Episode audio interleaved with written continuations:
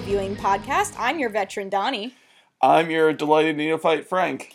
And today we are checking out season 3, episode 6 of Degrassi Next Generation, entitled Gangsta Gangsta. Do you want to know why I'm so delighted, Donnie? Please tell me why, Frank. Because we have a very special guest, Justin. Yeah, so a little bit about Justin. Uh, Justin is a contributor to Newsarama and as well as a columnist for Rogues Portal, and also the internet's number one source of Dark Shadows news and analysis, the Collinsport Historical Society. Um, he's also a podcaster himself on a podcast called Dismember, which is starting up. So, Justin, hello, welcome to the podcast. Hi guys. I, I legitimate. This is an honor. Like I don't I don't get a lot of honors in my life. This one is definitely up there. I feel like. Oh gosh, thank you so much, Justin. Thank you Uh. I found I've I found as Vin Diesel would say my family. No, not family. My family. A lot of about a lot of talk about those movies here recently, but the two things that they that never get talked about, oh, family gets talked about.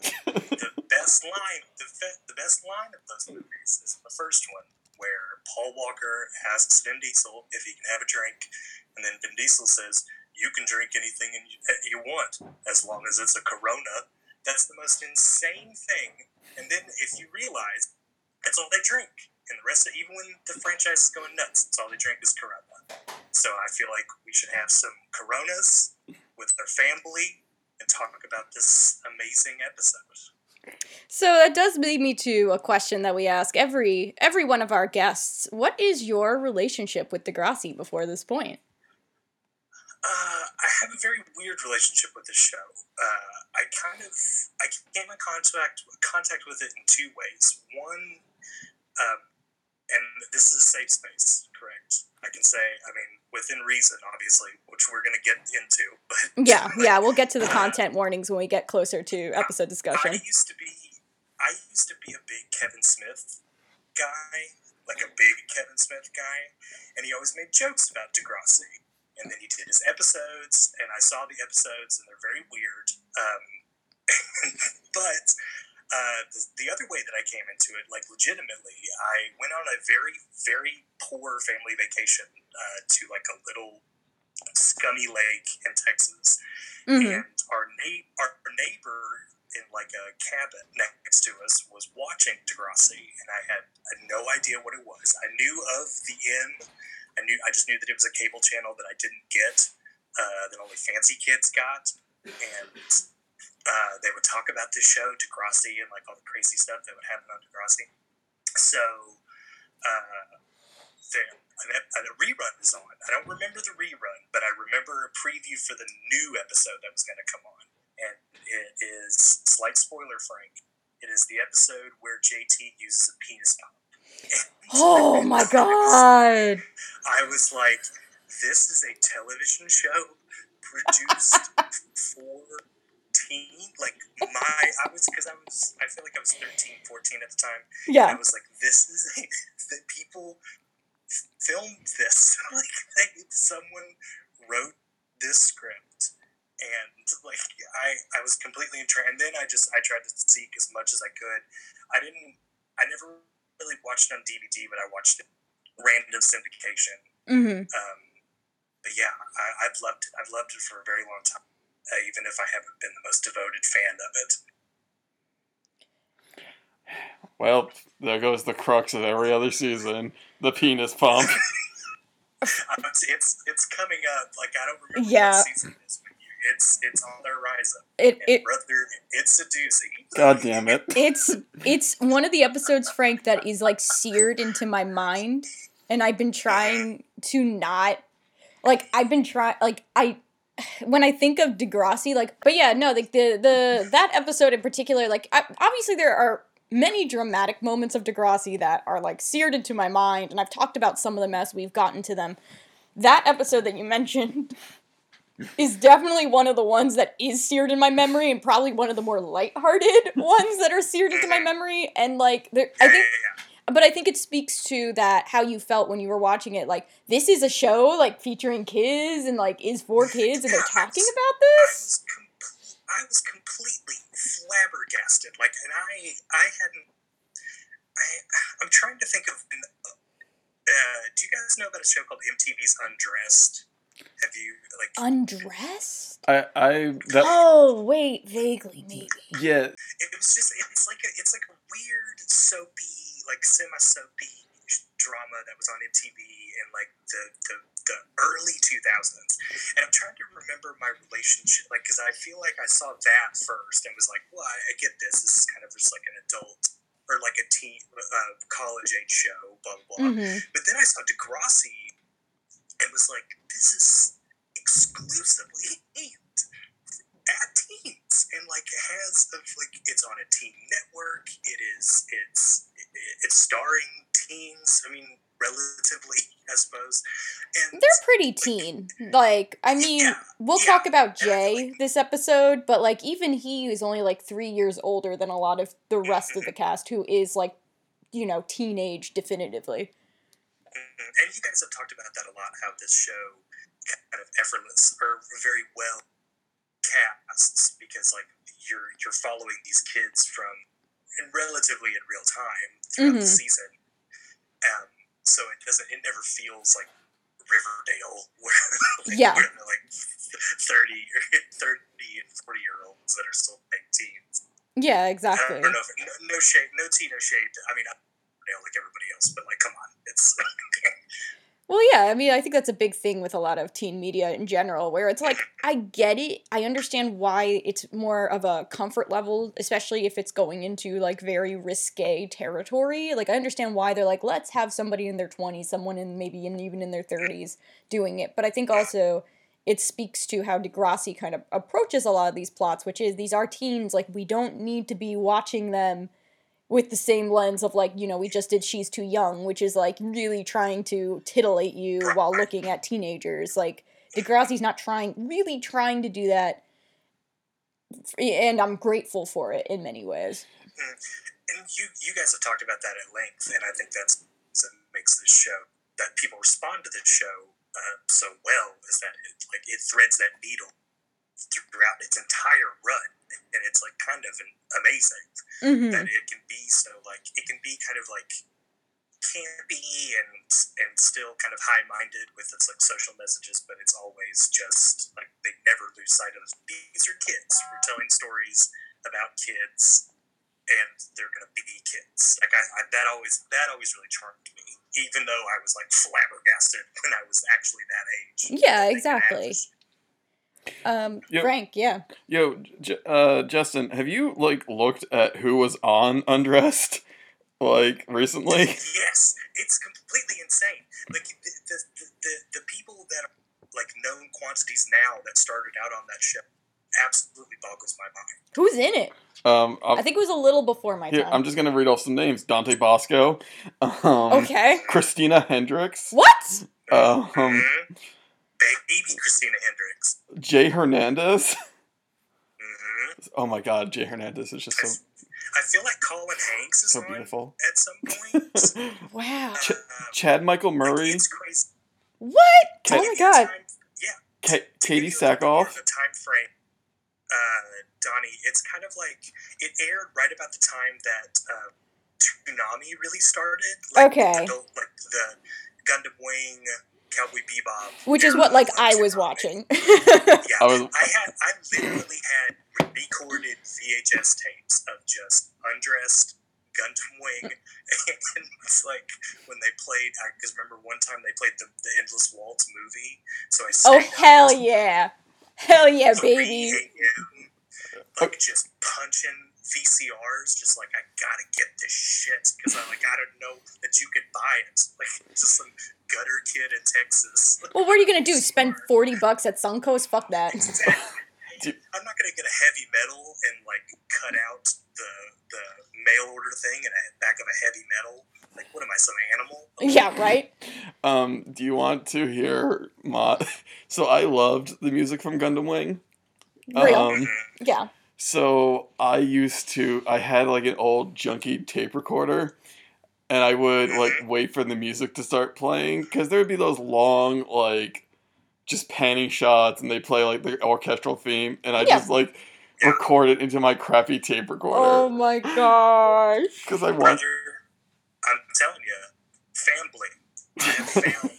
my people. Like I, I, I, I literally did the exact same thing. with, but even so, even goofier, I tried to cut in dialogue exchanges too. Like I would like find like on the tape like a cool like Zechs dialogue or like some like like super emo thing that Heero said or whatever, and then like try to cut it into like the final countdown or something. So you were like trying to uh, basically make an AMV minus the visual. I love that. Heero, come and kill me. And ask me, ask me if I had any friends. I didn't. Oh. well, you're here with us now. And Yeah, Oh. I, yeah. Heero, you and you guys are my friends now. um. All right. Well, also Justin, I wanted to let you know that that love remains firm for me. The the Gundam Wing love, because I like doing puzzles. Um, I, I know this is going somewhere. okay. I, I like doing puzzles, but I also was like, I really like. I have the one Wing Gundam model, like one of the ones you like piece together and whatnot. Not like one of the insane like thousand piece ones, but like it was Yeah, yeah. Like the ones that Jamie McKelvie's like rubbing in our face on Twitter. Like the, the ones that he's like constantly doing. Yeah. Um, so then I was like, you know what? I'm an adult now with some disposable income, Mhm. And I just bought like all the Gundam suits and the Epyon and all the like updated suits and a Leo. Yeah. And like some days I'll just chill, put on some music, and just make a Gundam model. Hell yeah. That sounds great. That sounds that sounds like everything. That, that's like if I was to. That's my perfect Sunday. That does sound really relaxing and well, to a point. It's relaxing to a point, and then you have to put stickers on.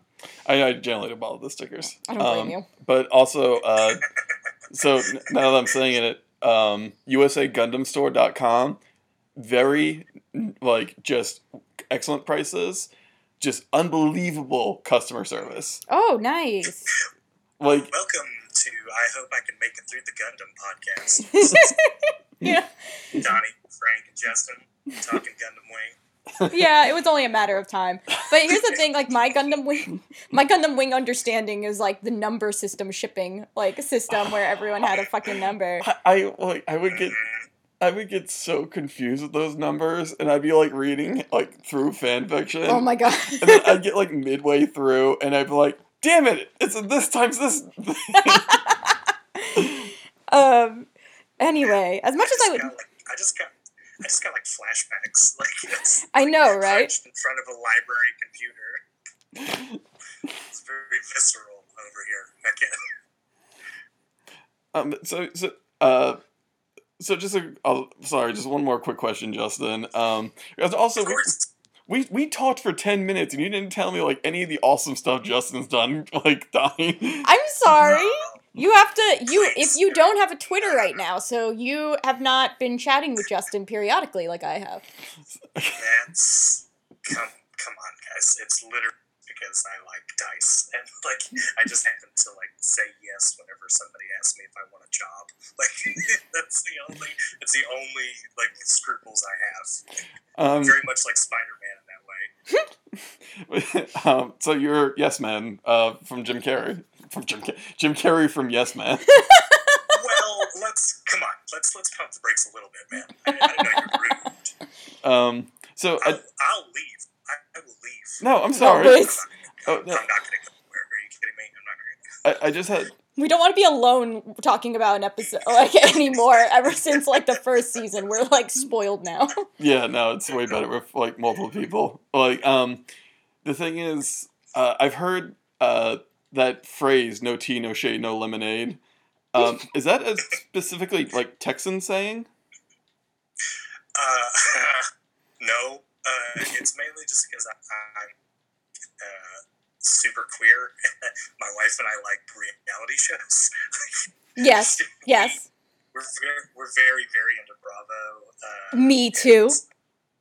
I've started to kind of glean, even though I kind of like, I very much fronted uh, when I first started watching it. It's just like, oh Jesus, I'm gonna read a book or something like while I was, while I was just watching this. But then slowly but surely, I got pulled into the incredible narrative psychodrama that is the, the Bravo channel. Right? Certain certain certain shows on the Bravo network are like some Eugene O'Neill shit. Like I, get really really into. it. Some someday, not right now, because I will literally never shut up about it. We must talk about the fucking deep. I don't even know what oh, that is. Vanderpump Rules, please. One thou- yes, one thousand percent. It's like it's it's it's the millennial Dante's Inferno. Yes. It's it, it's it's our Ulysses. It's it's it's what aliens are gonna look back on our, our generation and just be like, yeah, this this makes sense. That they burned themselves out through the core. Like uh, my uh, my boss at Rogues Portal and and my wife and I threatening to start a Vanderpump Rules podcast. Uh, just I because- must, I must, please, if you do that, if you need anyone to just scream for like Right. three hour spans, please. Donnie is in. Oh my god, I, I literally just did a, a, a David Letterman thing in this. please. Please. I just, I've already referenced it on this podcast. Like, I just, there's a part of me that just desperately wants to talk about it. It's just, It's great shit. It's great shit. It's like the, it's like the Great American, and I'm not even being facetious. Like no, it is. I, I, wish that I was being facetious. That's, No, that's the but- even sadder. I know, but like, oh my god. Okay, we need to focus because I, once again, I must stop myself because I will not shut up about Vanderpump Rules or the fact that Jax was like, oh, it's so hard to start a beer cheese comp thing. Let me Google it. To answer your question, Frank, I wish, I wish to God, like that I, as a Southerner, could have claimed no tea, no shade, no made as like just to look cool. Like I would have even fronted like that, but I can't do it. Well, it's just like I've heard um, Griffin McElroy uh, say it, so I just thought it was like a southern thing, and because that's my sister and I have started saying it. Um, so I was just trying to like find the, find the Find the origin. yeah yeah, just the etymology of it. There, I mean, there are like super weird stuff. I mean, I'm sure you can. There's certain like super weird phrases that only occur down here. Most of them probably racial. Uh, Yeah. but like. But no, Degrassi. I'm so sorry. It's okay. saying- Yeah, I, I'm a writer. I, I'm around, guys. If you, if you Google me, you can find some stuff. I hope you do. I'm very proud of the work that I've been doing here recently, uh, and I made made a commitment to try to do more podcasts in 2019. And this is the first. You, you guys are helping me in that resolution. I, I cannot cannot appreciate it. Well, we're happy to have you. Yeah. Um, so before we get too far into discussion of the episode, before we introduce our A plot and B plot, I do want to stick some content warnings on here um, because this episode is not one of your more graphic episodes in terms of triggering content, but there definitely is some intriguing language that cannot be ignored in this episode. Um, so the content warnings I will stick on here include the following. There's some ableist language that's used. Um, there's a race element to this that is not super overt, but I do want to talk about. Um, there's also discussions of. There's also a line that is anti Semitic, which I was not prepared for and was very disoriented by. As well as discussion of teen sexuality, particularly wet dreams. So, if that's anything you are not interested in, please check out the description at the bottom so that you know where to avoid some of these topics in our discussion. Now that we've gotten that out of the way, sorry, Frank, we have to. Yes? I was just trying to make a I was trying to s- pretend like we prepared beforehand and say we should do the B plot Oh, no, no, no. Yes, yes, of course. However, we do we do have one more thing. I was like, why are you giving me an upside down heart? it's a B. I know, no, but it's backwards for me. There we go. Anyway, um, anyway, before we get too far We're off, having fun, guys. yeah, we are, we are. It's true. Before we get too far off of that, we do like to invite our guests to give a brief introduction of our A plot and B plot. So, Justin, would you like to introduce us to our A plot and our B plot? I'd love nothing more. The A plot is Sean falls in a bad crowd, and the B plot is JT yearns to join the in crowd. Yeah, I mean that sums it up. Though I will say, before we get too far into this, the B plot and the way that the B plot is sent is is woven into this episode is bizarre. It is not. Oh, yeah, one one thousand percent. I like you. You mentioned stuff in the content warnings that I'm so glad that you caught because I could not wait to talk about it. Yeah, like there's this episode is very peculiar because I actually find the A plot B plot to be a very easy compare contrast type of deal. It's it's very simple. You got one kid hanging out with the bad kids and one kid hanging out with the popular kids. It should be like a really simple reflective thing, but the episode is very it's very A plot heavy to a point that I don't really know why there was a B plot half the time because it's so weird and the point of view of the B plot is very unfocused. And you can even argue that the A plot two separate things are happening in the A plot. So like Yeah. the stuff with Emma and the stuff with with Sean and Jay, that could have been an entire episode. I don't agree. understand like the, this the, the whole God. It's the bad. Like as soon as I watched this episode, I was like, yes, yes, yes. This is exactly when I started watching. I know broad strokes of where this goes, and it's like a really awesome catalyst episode for this whole arc. But I had no idea the JT and Toby stuff was just like tacked on to the Sean and Emma breakup. Like it's like the weirdest writing decision uh, that they could have. I'm, sorry, I, I didn't mean to derail. again. No, It's- no, I it's think it's weirdest. something yeah, no, I think it's something to think about with this one because like I also feel like it it's an interesting conversation piece to have, which is for veterans, how many B plots do we actually retain at the end of this whole, you know, so many I've oh, watched Oh yeah, that's a good question. yeah, like I've watched Degrassi a lot, and you know, as a kid, I watched it a lot, and there are some B plots I remember. There are some B plots that left an impression on me, but in the grand scheme of things, if I recall moments in these things that actually moved me or were actually memorable, a lot of the time it is the A plot. It, Mhm. and like I understand why you do an A plot B plot. I don't think it's a bad idea, and I think it works really well in an ensemble piece. But it, it it it almost feels like the writers shoot themselves in the foot when it's episodes like this, where they don't even try to make the B plot substantial. Mhm.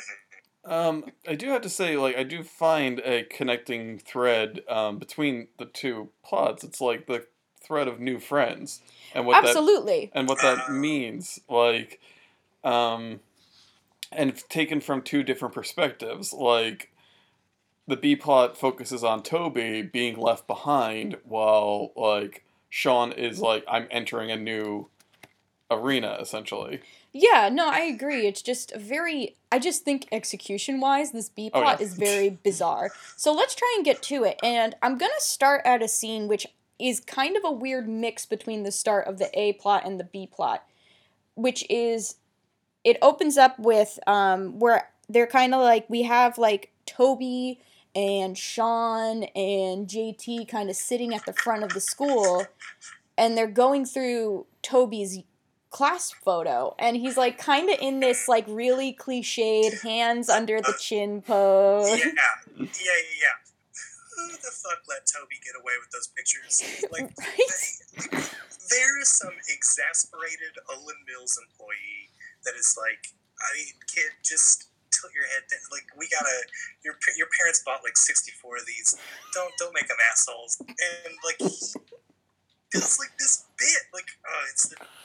It's the dumbest thing. I have actually, I have a very complicated relationship with Toby just as a character. Um, Mhm. and this episode's also very weird in that like it's very um uh, i'm trying to think of the best way to word this like it's very heavy hitter light like i think now in this season the writers are kind of realizing that they have a bigger cast so they can kind of like sideline some of the more popular kids for an episode and just focus on because these this set of characters like emma and, and company are kind of the ones that i kind of responded more to when I was watching it, just because I was more so around their age. Yeah. Um, so I think that's cool. That's that's one thing that I think that the show um, does really well. Um, in between like the, the bigger, bigger arcs. But yeah, that seems great, uh, just because Jay's introduction is like a quintessential like bully introduction. Like he's he Yeah. rolls up with his car. He's got He's got a Alex, girlfriend. Yeah, they're like they're they're all uh, they're not a ticket. Like I need lines from this episode because there is some choice banter in it. There really is. Uh, I like I don't know if this was a thing for other people, but like when I was younger, I like got intimidated by people who I'm like, those people are clearly having sex together. Yeah, but I think that's the point. I think Yeah, that's like the that's- energy that Jay and Alex are, are giving because it's like they they like are kissing open mouth as they're marching down into the school. They're doing, that, they're doing that gross walk and make out too. That's like not even sustainable or pleasurable. Yeah. any level, but it's just it's such a power move. They're just like stalking through the. They have this weird Sid Nancy like kind of like. But Yeah. Alex also she has a killer lady bully look. Like Yes. Well, she she rem- she reminds me a lot of I wonder if and I don't know this, I should really research it. She gives an energy that reminds me of kind of like the girl bully character in Degrassi High. And. I don't know. I don't know if you've watched Degrassi High, have you? I've watched the, I've watched bits and pieces of it. I, I've watched a lot of like I've read a lot about it, um, just because I I find it so fascinating. It's a fascinating thing historically. yeah, I, I and just the, the weird like the the whole structure of Degrassi just in general, it, when it comes to spin-offs and the original show is like this. I love that shit so much. That's probably Yeah. why I, why I've, why I've responded so much to Dark Shadow last like couple years, just because it's such a bizarre canon of, of television. Um, yeah. yeah, that would be so cool if it was a choice. Yeah, I- like I she like that a lot. she gives a very similar energy. I feel like Alex is also like a character because like if I like I don't know like I just feel like there's like this reflective type of element to it. And once again, I don't know if that's intentional. I haven't really looked it up, but I remember when I watched Degrassi High after I watched Degrassi The Next Generation, I was like, "Oh, this character reminds me a lot of Alex." And I don't like once again because she was like also the like love interest slash friend of the bully character in it and everything. So like she kind of filled a very similar niche. I think Alex came into her own in a way that's way more that's very compelling. And I won't say too much about Alex right now because once again spoilers, but it's just this energy that she kind of brings is very similar. But yeah, like she she's marching in with Jay and like yeah, they definitely give the they are intimidating because they're definitely having sex energy and I feel like when I was a kid, I would have been terrified of them. Like, One just one thousand percent. Like it's so Horrified. alien. But like I think this also and of course like you know we'll talk more about Jay and Alex when we talk about the A plot. But I do think that it's a really good way to kind of set the stage of I also forgot to turn on notifications. um I think it's a I think it's a really good way. What are you even taking a picture of? Just taking screenshots. Okay. Um I was going to say cuz like my cat's over there. but um my cat is tucked in. It's really cute. Okay, that's my It's one my one reference to my You cat's get, you get one. How dare you tell me about an adorable cat? How I know. Dare you? I I'll have to send you more pictures of them. Anyway, um, not the point. Um, I think that we'll talk more about Jay and Alex, but what I do think is important in this sense is that Jay, this whole entire thing about Jay and his car, he kind of parks right in front of the school, and Toby's reaction, which is like, oh, he's a real badass. That's yeah. That's there's a there's a lot of car related like power parking in this episode. there really is though. We It's see, we see it a little bit in the fight later on. It's just like he raised in the fucking bus like horseshoe. Like he Yeah. parked his like he parked his like Daewoo in like that's the it's like the most bully shit ever. It's the But like it's it's you see him do this, it's really aggressive, and Toby is the one who brings up like the oh you'll get a ticket, and that's where, as Justin referenced, like Jay just completely unhinged. Yeah, he's just like unhinged when he says it too. He's just just disdain in his uh, like the the sheer like it's like he's fueled solely by mocking. Like he's only alive if he's dunking on just dweebs, and, and Toby just sets him up so beautifully. Um, but yeah, like he, he, this speaks to you know Toby is be a lot of the time the stick in the mud, the one who tries to point out like, oh, this is not gonna work, and even though he, you know, doesn't always do the right thing, a lot of the time, especially with his relationship with JT, he's the one that's kind of like, maybe you shouldn't do that. I don't think that's gonna work.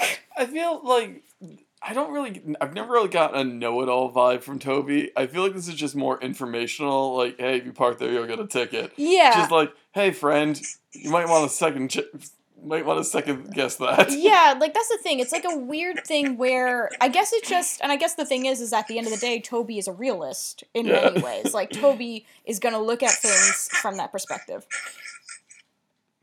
Um, it's, it's one of the great, it's one of the great joys of this podcast that someone just said, "Toby is a realist." I know, what kind of like hellscape, or, but like look at his friend JT. Like anybody next to him is gonna look more like a realist. do, do you remember? yeah, yeah, he's the he, he's the straight man. Like he's Yeah. the, Yeah. he's the stickler. Like uh, you get their dynamic very, and even as somebody like come at this kind of uncontextless, like I immediately get their dynamic with this um, opening scene, which Exactly. kind of make what kind of makes their twisting of the time heartbreaking. Yeah, Um, the thing is with um, with like, like, do you remember Donnie and also Justin? You probably heard just how much Toby there was in the beginning. I know, right? Like, it was just, I like the first season is all about Toby. It really is. It's it's interesting how much of a back seat he takes. And like to a certain extent, I don't know, I feel like Toby is a character that as much as I was like I can't stand looking at him anymore, I feel like it's it's like two extremes. It's either he's used all the fucking time or he's never really used to his true like his true potential. Do you Remember when he had a crush on Emma? Yes, I do. And his white knight and ass, I remember that. it feels like forever ago. it it's weird because we haven't really actually recorded this podcast in terms of time. Like I feel like it's actually been nothing, and yet in Degrassi time, it's literally no joke been three years. yeah, It feels like three years, even though we have only been recording this for less than a year. yeah. Um, Toby, you, you guys reminding me that Toby that that Toby's used so heavily in the first couple of seasons kind of reminds me of like I feel like, and you guys can correct me, especially Donnie, just because you have so much more context than I do. Can I, but I kind of feel like Toby's one of those characters that the writers start to use as like a as like a hinging character that they, they can kind of make him fit within whatever plot they really want to do. If that makes any sense, like Yeah. like, him him kind of being a know-it-all later in the episode kind of scans for like the emotion uh, arc that he's going through. Like he he's trying to get his friend back, so he decides to torpedo his chances with the popular kids. So he does so with a fact because Toby loves him some facts. Like, um, I feel like they they kind of. I I'm trying to. I may have just lost my train, but just I feel like Toby's one of those characters they can kind of get away with, kind of map uh, using in like a malleable sort of way. Yeah, like I think the thing with Toby is, and I guess how the writers rationalize it is, he's a character who is pretty like, I'm gonna tell you that you're wrong, but I'm gonna go with the flow until he gets pushed. So when they can push Toby and when they can make him react in a way that is extreme, they're gonna use him in that sense. And I think that speaks to even in season one when he was used so much. I think it spoke to more like this is a kid that if we want him to start some shit, no matter how whatever it is, we can get him to do it.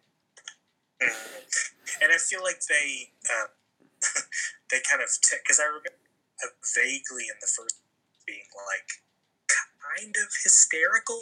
Like it's very very sort of like um, hand wringy and like um, nervous and stuff like that. I feel like they at this point kind of tempered that down to a way where Toby is actually a relatable lead and not so much just kind of like a reactionary. Yeah, I mean, I think there is also I don't know, like I keep thinking of untapped potential with him simultaneously. Like I feel like mm-hmm. a lot of it has to do with just I mean, we'll get to it like when with Spinner's comment toward him and things like that. I guess I wish they used more of him being Jewish and how he seemed to be the mm. only Jewish character. One hundred percent. Yeah, Like- yeah. like that also means that because like i'm going to assume based on the fact that like there's a lot of emphasis on toby being jewish that ashley is not meaning Yeah. that they are in a family now that's mixed faith and like that also could be a potential interesting thing to talk about in it and it just kind of seemed like this weird thing where they kind of leaned in like they kind of took advantage of him being Jewish slash Jewish coded when it kind of suited their needs to make him be different and like you know like just different from the group but not truly exploring it as anything that would actually impact his life at any point. Yeah. Well, I mean, like the last time we saw an episode focused on Toby was the uh, condoms Yeah. episode. Where was his bar mitzvah episode? He would have had it probably within the span of this show anyway. Oh man, that would have been that's Jesus. That was total missed opportunity.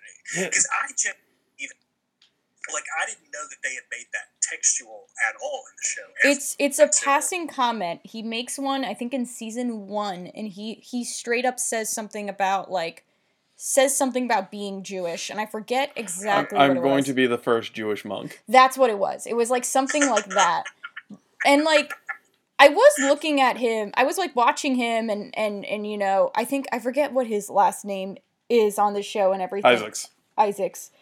Um, Boom. Good job. Oh yeah. yeah, and I was just kind of like, is he coded as Jewish? Is he canonically Jewish? I couldn't really Yeah. remember. And then he made that comment about being the first Jewish monk, and then the comment that Spinner says later on in the episode. And like, all I can think about is just like, is this another example of having a character who is different, but not having the grace to actually be able to explore it in a way that makes sense and is, you know, something that truly would make his life different and make his experience different from other kids in Degrassi. If only there was a show that had a bar mitzvah episode and a football headed main character that we could do a podcast about. Stop! This is the second time we're talking about maybe doing a Hey Arnold podcast. And Wait, wait, wait. Did he have a little hat? He wore a little hat, right? Yes. I feel like I, I, I feel like I know what you're talking about. I, I, can just be grasping straws. I don't know. Yeah, anyway, Toby, Toby. Um, so so we kind of have that scene, and we'll talk more about it because a lot of it does connect to the A plot. The next time we see Toby, it's within the context of a chess club. Oh, hold up. Oh, oh, okay, sorry. I realized what you were doing. Yeah. Like a second. like, okay, after Did I you start forget talking. that this was a transition? um, I'm dumb. no, you're not. Um, Rook, rooks and knights. yes, thank you for remembering the name because I I was like I should write this down, and I went no. If you like it, Degrassi has a club for it. to be fair, it's not hard to start a club. Fucking clubs. Zero fucking clubs in my school. Really? BTW. Never had a single goddamn one. And like, I, the fact that there's like so many clubs in Degrassi, like it was always like this aspirational thing. It's like, God, this kid's got so many clubs. That's the I hate to break this to you, but like a lot of the schools I've worked at have a lot of clubs. I, you know what? you? You know what? Like really, like, just bugs me is I like was passing by my old high school because I was going to the park that's near my old high school, Mhm. and I saw it's like congratulations to the robotics team. I was like, they have a robotics team now. Aw. Where was that when I was in high school?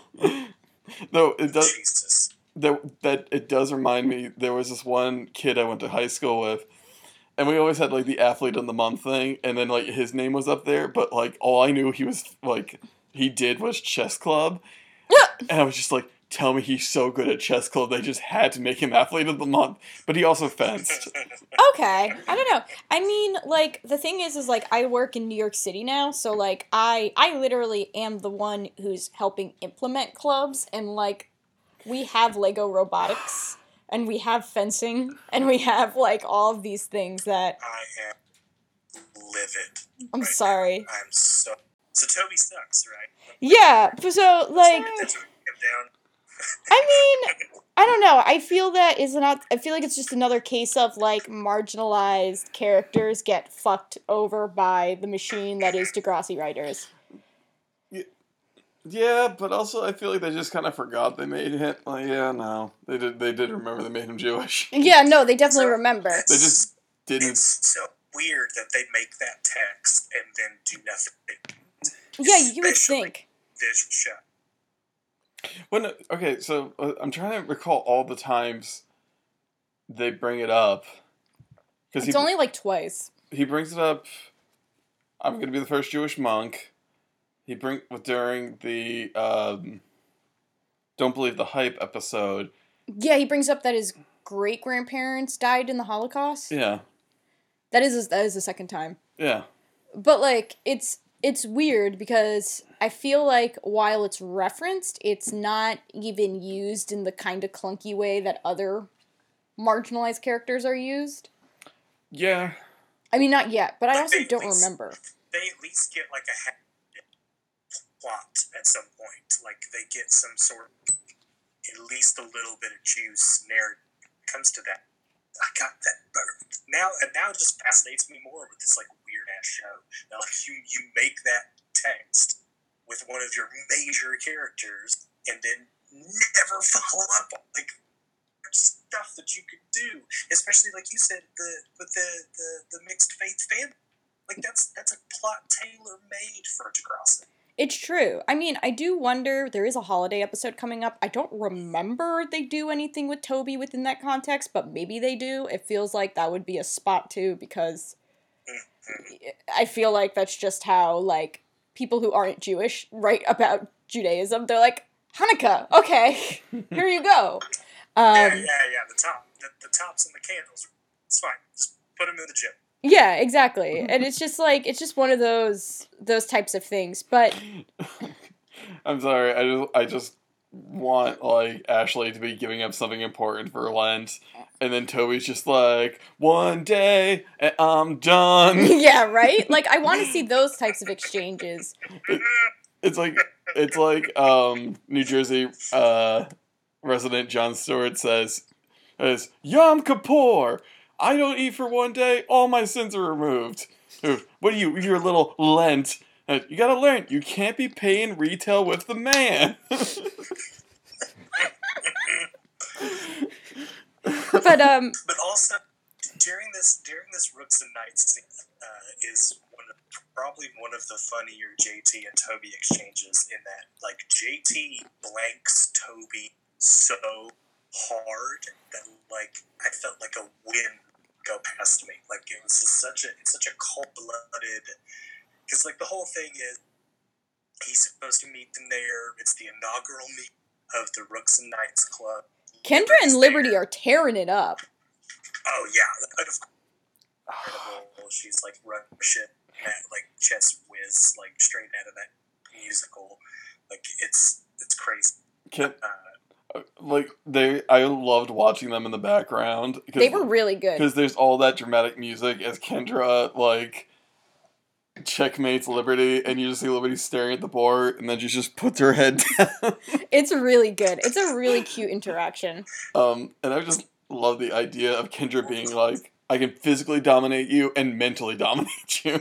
Yeah, Kendra's just like this this great all arounder that still feels like I don't know, she's not like she's not pretentious, which I guess is what I like about her. Like she's just good at everything, but she's also not an asshole about it. Um, she's a mas- master of trades. Um, she's a jack of all trades, which I always get bummed when no- nobody adds the end line of that. Jack, better to be a jack of all trades and master to none than master of one. Yeah, and I feel like she's an example of it. literally never heard that before. That's amazing. That's like so, It's so much better than just jack of all trades. Like, why would you not? It's like it's like not using subtitles. Like, what the hell? Well, Um, she- that, but- that actress also has an incredible line read in this uh, scene where uh, so JT blanks him because Toby's like, "Come here, hey," and then because uh, I guess he forgot because she's not he's not there, and then JT blanks him, and she just goes, "Yeah, I guess he forgot," and then just goes back to her chess game. She's ruthless when she needs to be. I love her. I was like, she's a cold killer. That's like such a great like jazz up of that like it, what could be a pretty basic line, but like, yeah, guess he forgot. She has some pretty funny reactions, and I mean, she has two major reactions in this episode. I think that's a really fun one. I think her A plot reaction is also really good. Like, I don't know, there's something about uh, her in this watch I wrote that down. I wrote that down too. Yeah, but like, there's something about I'm noticing as I'm watching this for the podcast. I'm realizing how much I really like Kendra. Like when I watched it growing up, and even when I did a rewatch a couple of years ago, Kendra really didn't make much of an impression on me at all. But now that I'm like actually picking apart each episode week to week, I'm like, wow, I actually like Kendra as a character a lot. I think she's funny. I think that she is, you know, she has like clear interests. She has clear boundaries that she tries to that, you know, if you cross, she's going to tell you. Like she speaks mm-hmm. for herself. She's a leader in the school community. Like there's there's something about her that reminds me a lot of the type of kid that crops up in small schools like Degrassi, where like you do mm-hmm. have a kid that kind of rises to it, takes on multiple roles in many ways because like it is a small community and there's only so many roles like you know there's too many roles sometimes in a typical high school junior high and still and does a pretty good job at all of them. And like i i really enjoy that about her. And of course there's that interesting contrast that she is the little sister of spinner who is not not the same kid at all. Like there's there's something about her that I, I really appreciate this time around. And even in little moments like this i actually feel like she she does a really good job. In a very like just a very she's a very consistent and i think that's what i like about her She seems like one of those kids that's like everybody's friend. Exactly. Exactly. Like she she she still she has enough social clout that she can be dating Toby but still be respected by other folks in the school community. yeah. Mm. And correct me if I no spoil, obviously, like a plot, like a major, or is she just like one of these ancillary characters that just kind of comes out shining in a rewatch? Well, that that's that's the kind of the one. That's one of the major problems with Degrassi. Is she a per, like it's like one of those like line trees. Mm-hmm. Is is this character a person of color? Yes. Are they Jimmy? No. No. po- No plot. Yeah. Yeah, I mean but I mean that's what it is, right? Like Oh that's what it is though. It's like yeah. it's it's it's rough, especially because once again, much like Toby has this untapped potential, you have this character of Kendra who has this just I think her role in the school is interesting enough, but you're also talking about a kid who is in a transracial adoption situation. Like that also could be a Degrassi bread and butter type of thing to discuss. Like what is it like to be in a family that is white when you're not? One hundred percent. Yeah. It, it's just like they they constantly just like they leave so much gold like on the floor Mm-hmm. because it's just like Hazel's parents escaped from like a civil war. Yeah, that's so fucking interesting. Like Yeah, I get it. Like the internet wasn't around that day, so research was a lot harder. But dudes, come on! It's true though. That's a Canadian Emmy for you. Yeah, like oh man. Oh, and that also that super speaks to the weirdness of the show that like they have these stories they have these like these these these narrative threads with these incredible implications but like no we're gonna do a story about like where uh, a kid steals a laptop like we're gonna, st- we're gonna do a story about like how one kid is is um, ha- having anxiety because he thinks his friend's gonna leave him. None, none of none of this other like deeply rich and nuanced narr- narrative that we could be telling. No, no, no, no, that's fine. Well, It's so Justin, great. it's like no other show does. That. Justin, no show take. we can't do that. That would mean that the writers would probably have to hire people of color. Oh yeah, okay, God, for shame. God forbid. like come on. But um so the scene like you see toby like get denied by jt and toby's pissed because he's like he's supposed to be sleeping over at my house tonight. I don't know what the fuck he's doing here. And that is such a weird like i i didn't catch it the first time i watched it because also uh, dear audience i watched this episode three separate times. Uh, i still can't believe this the, yeah i watched it one time just as a piece of television just because i was like i, I just have to experience it just pure and it was like elating like it was it was like my skin cleared i did my taxes it was like beautiful and then I did the second time. Uh, I took I took notes, and then the third time I just watched it again to kind of like highlight lines, and I, I videoed something from Instagram, uh, which may be one of my favorite Degrassi exchanges of all time. Like it's going to take a lot to beat it, but I feel like it's definitely up there. But I noticed that the, the first the first time I watched it, I didn't notice that. I was like, it's like he said something about JT, I don't get it, and then it cut to them in a sleepover, and I was like, oh, okay, so he's Steve staying. It's such a weird. It's like a weird ADR or, or like pickup line or whatever that they like kind of drop in a scene transition. And like it super confused me the first time. yeah no i was just like trying to really listen in like because like i only usually watch it once so like i do a lot of like pausing rewatching a piece of it things like that um, and it is a very weird kind of clunky set piece line which i understand why they kind of needed it because of the next scene and what that's going to set up but it is a very peculiar one and i understand why people missed it and i'm sure it makes the second scene the next scene of this plot really fucking weird even though that alone is a really fucking weird scene So Oh yeah, uh, it's. I don't even. How do we even really talk about? It? It's like the most. It's like the most juvenile. It's. This is gonna sound weird, but I one of the things that I think is very funny about this show is that the way that they have to convey sexual attraction, but still in a very juvenile way. Yeah. This is the weird like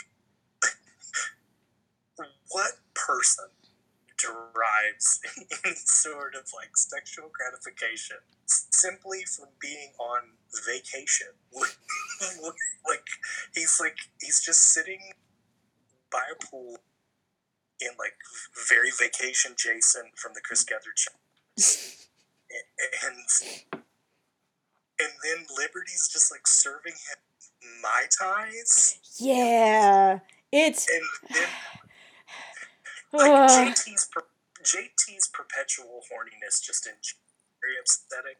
But like this is very specifically upsetting and don't like it's it's so strange. well, I think I think it's I think it's the fantasy of somebody who hasn't had sex yet. yeah Like- Yes, exactly. yeah Like I, I I've never seen the movie, but I've seen like the the gif set or like the clip before where it's just like I, I think he's the kid's supposed to be like 11 or 12 or something and this woman he's attracted to comes in and she's like you know she's half like she's half naked so she's wearing a bra and whatnot and she's like so what do you want? And she's holding in like like one hand a chocolate cake and the other hand like an original game boy because this took place like in the early 90s and like it's like oh right. That's Well, it's it's like the Wayne's World bit where she's like, "Do you want to go somewhere?" And Garth and Garth's like, "Well, I don't have very much gas, so like we'll have to take your call."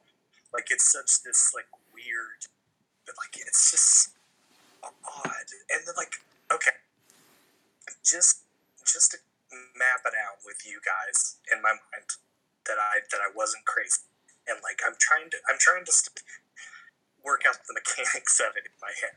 hmm So he's by the pool, vacation Jason. She's serving him drinks. and the like the the gag is she's gonna jump in the pool, but somehow she's also naked but didn't undress because I mean the implications of that alone troubling. But she's naked and jumps in the pool. Like I don't. Please explain it to me, guys. You guys are the experts. I'm just, I'm just here. It's like a very. Okay. I'm, I- I'm, I'm just gonna quick uh, note I am the neophyte. So Donnie, all you. All right, so I think what it is is just it's just like it. By this point, you've watched way more, dude. So like, Yeah, it's true. But like I don't know when when do you lose your label? I don't know. We haven't really established that yet. I, I'm. You know what? Once I hit, once we get through all of next generation, then I'll c- I'll yeah. call myself not makes- the that neophyte anymore. sense. yeah, I think that's you yeah. put away a se- Yeah. You that's Uh, how or I mean that's like nine seasons. I mean that's our challenge is to make it through, so How about You still have roughly three years to get. So great. Good, good, good. Um can I will explain what what going what? You're going to like a college class on Degrassi at this point. There's like ac- I want to get there's a collection of academic essays about it and I would love to get it and read it for an in between season, like at least a couple essays from it cuz I think it would be I I mean God, as you can imagine, I'm an academic and I love that type of shit. So like I would love I think I'm finally might just bite the bullet and get the book. I, I, I still really want to read an academic essay about Assassination Nation. That movie is so fascinating to me. I'm sure I'm sure if, if they have not been written yet, they will soon because it's like I mean if you go into women's and gender studies, it's like you get like those article like there's just article after article after article about popular culture. So Yeah. like or American And I know that studies. the new Fangoria, I think, is doing an, either an essay or, or a review of it here, either in the current issue or the next issue. So you may look out for that too. That's also, true. the new Fangoria is like, if it, horror people get on the new Fangoria, it's amazing. Um. So. What- I'll I'll explain the dream. I'll try. Okay. So here's what I Christ. think that they were trying to do. Like, I think what they were trying to do was JT was kind of like half waking up in between. And they took a very linear, like a weird linear take on how dreams work, which I don't really think is what happens with this type of stuff. But I think what they were going for was that he was kind of waking up and then falling back asleep. And as he woke up and fell back asleep, the dream got more and more sexual. So it starts off with it's just a dream. Things are, you know, this is an ideal situation to him. He's on vacation from what? Who the fuck knows? He's a child and doesn't realize how easy it is right now. Um, so His, his, his hard homework schedule. I know. To say, Sandals, Vancouver. Where the fuck? but um, oh my God, Sandals, Vancouver sounds like the best place to vacation. I'm like genuine. There hasn't been like promotional consideration by Sandals on Audible. can you imagine? Like we get that would be like If you love gray sand, come to Sandals Audible. Gray sand for miles. but um, So, I'm sorry. So I, I sent the, the um the last episode uh where um where what do you call it? Ellie is sitting on the beach with her parasol. I sent that picture to my sister, and she just texted back, uh, "Yeah, that's a that's a very strong look." And then another text came through, just like that beach looks like shit. It's like Staten Island. Like they just film, they just film pickups on like Staten Island. when are we? When are we getting Susie on the podcast? That's the real question. Uh, the th- mm. I guess never. well, have you listened to a Teen Girl Talk episode? Not much of it. Justin, have you listened to a Teen Girl Talk episode? I have not. Okay, so that the thing is, Susie and I are not as serious. I mean, that's fine. Like, I just bring an energy that just and as brings it all down. and Susie's also she's like, I can't sit still for a full two hours. Okay. And also, as Susie says, don't doesn't X person know I'm just recklessly mean sometimes. Fair enough. All right, so very, so very, very hostile vibe. Teen girl talk. I feel like well, the, Susie's tried to kick my chair over a few times. holy shit. Not like well, the funny, the funny thing was like she put her like foot on my wrist, and with using just my wrist, I was able to hold her back. Oh my god. I've been working out. Yeah, look at you. Um, Strong. that's the that's the real brother sister shit. Like It's true. That's the real sibling bullshit. eh, I mean, Susie's never. uh, also, It's true. Susie would kick anybody's ass who forsakens you. But there, there was one time I, I was out for a run. I took some. I didn't know at the time it was some poison ivy. I, I used it to wipe the sweat off my face. Mm. So it like Jesus. Hang on, hang on, hang on. Why in the fresh fuck are you just wiping the sweat off your brow with foliage, my dude? So uh Justin Justin um what are you? A, what are you, a bear? A sex? What the fuck? my Justin there was not enough real estate on my shirt. My nickname in high school was Puddles. I sweat a lot. Um I get it. so I feel that.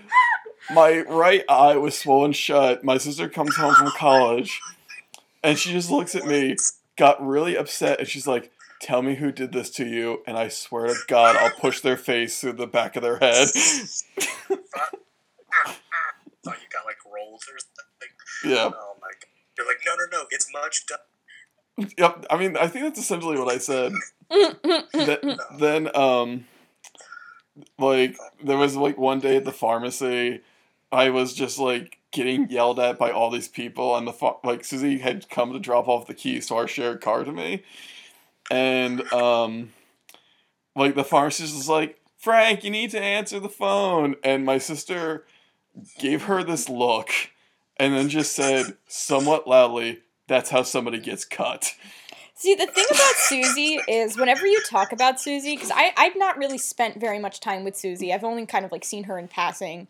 I think the thing with her is like you describe her in a way that reminds me of like how older siblings are written in YA.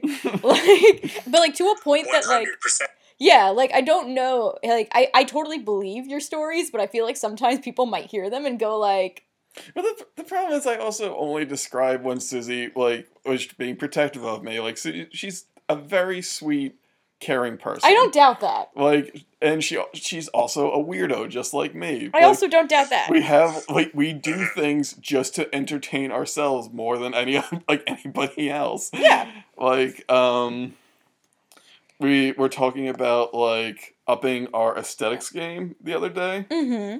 uh, last night.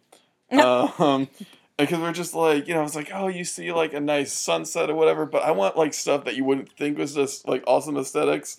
And then Susie made this. I love that. It's a man in a Big Mac costume next to a horse, jump, a rearing horse statue in front of a Supreme rug, I guess. So, and Susie also developed a new dance that had no upper body movement. It's all just little kicks. And she also wants to be on Teen Mom, but does not want to have a baby, but somehow at 35 wants to go back to school, high school. Oh my So, Yeah, god. wants to be the yeah, wants to be the friend. Wants She- to be like the, well- the, the sassy friend. Well, essentially, she's just like, hey, if anybody has a baby, I can borrow for cer- certain scenes. Oh my god. Uh, so it's a long. All right, that's even better. And we also had a plan. I'm, I'm, I've derailed this so much. We also had a plan to get on the real world rejection list. like, Okay. the rejection show for the real world. Okay. Because we're like, nobody cares. Like, we don't actually want to go to the real world. We just want to be on the rejection. You don't want to go to the real world. yeah, we just. So. Welcome to the I Hope I Can Make It Susie Through podcast, where Johnny Frank talk about Susie all the time. Sorry. Okay, so also Rush Hour 2 and Stone Cold Steve Austin posters adorn the walls of Toby's room. I'm so glad that you picked up on that because I did not. Everybody should know that. Thank you. weird. And I love the fact that it's Rush Hour 2. It's not Rush Hour 1, it's Rush Hour 2. there's just like a and there's just, there's just like a magazine cutout of Stone Cold Steve Austin and like uh, uh, like the pre-champion face on his wall. That's really good. as a, as a wrestling fan, I, I very I very much. He also has he is a line um, after he kind of like teases JT about the about the wet dream, and then he's okay. Sh-. Like that's such a whoa. You're Yeah. coming in hot. Oh my god, is OK Shooter? Like I think Gwen heard it too and was also like we were both like, "Whoa, buddy." Yeah. It, it was Toby a lot. reveals he kind of reveals like kind of a hidden, like almost vindictive streak in this episode. Like kind of with because he's he's very he's so quick to blackmail JT into being his friend again. he's like, well, if you if you hang out with those popular kids, I'm gonna tell them that you had a wet dream. And To be it's- it's fair like- though, that feels consistent.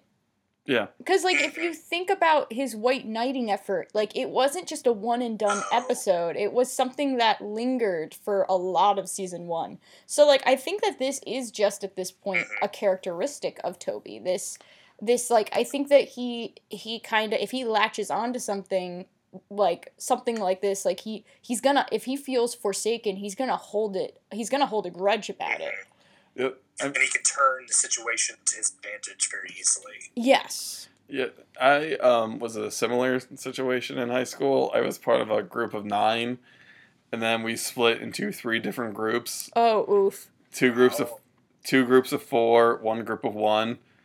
I'll let you guess who was the one group of one. oh no The thing is, I never had anything like this to get back at my friends with. I mostly just like, cause they and like it's I, I understand where Toby's coming from. Like it sucks, it does cause like Mhm. they used to make plans like ten feet away from me, plans I knew I was not invited to.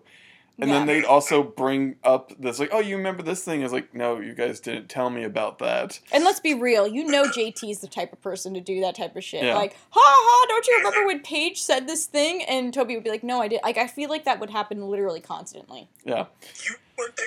Yeah, no, you you were totally there. Uh, no, I, fu- I fucking wasn't because you assholes didn't invite me. Like, Yeah.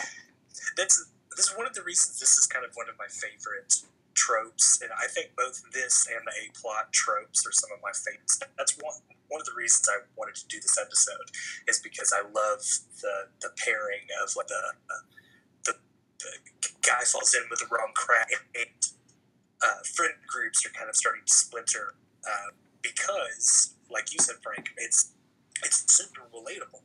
Like this is something that every kid in middle school, in some form or fashion, goes to. Like your your your cute friend is starting to hang out with like other cute people, or like your more gregarious friend is starting to get like more popular. Blah blah blah.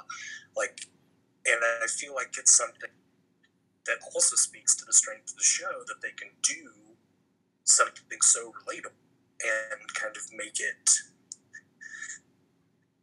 I don't know, kind of like make it pop for TV, but also not in a way that doesn't feel um, far removed from like the base emotions of it. Does Yeah, makes any sense? it does. And I, I also appreciate it in the sense that we saw a pair of friends who are girls have a fallout. We saw earlier in the season, we saw Manny and Emma have their falling out. And now we're seeing a pair of boys go through this. And I think it's also kind of nice in that sense too, because I feel like the fallouts and the social, you know, this changing in social status, I feel like it gets characterized a lot of time as a thing that only really teenage girls go through. But that's not. It's not the truth at all because like that happens a lot, especially in the case of like boys and puberty and like a lot of boys a lot of the time because of the way that at least you know DMAB folks like the way that puberty works sometimes it's like you gain muscle mass and things like that and then you know some kids become more athletic or think and you know like they become taller and then maybe they get involved in blank and things like that. Like you have a lot of different ways that boys can fall like their friendships can kind of fall apart and in the case of JT he's gaining social status and he's not exactly somebody who is going to be careful with it. And so you're going to have this conflict happen and it's a very real one and it's it's nice to see that Degrassi will repeat certain themes, but there are different iterations of it as opposed to just copy paste, copy paste, copy paste. Not to say that they're always going to be this inventive, but you do see every once in a while these similar themes done in a different way. Yeah. So you have this issue in the school. It's during lunch. Um, you're kind of so your popular crew. We haven't really established this yet, but the popular crew is basically Paige and her, and the people in her orbit. I was gonna like if there had been a moment to interrupt, I would have been, it would have been like Paige and duh. yeah, right. Like Paige and you know who it is. Um, It's so our pod. Paige and everyone expects to be popular in Degrassi. yeah.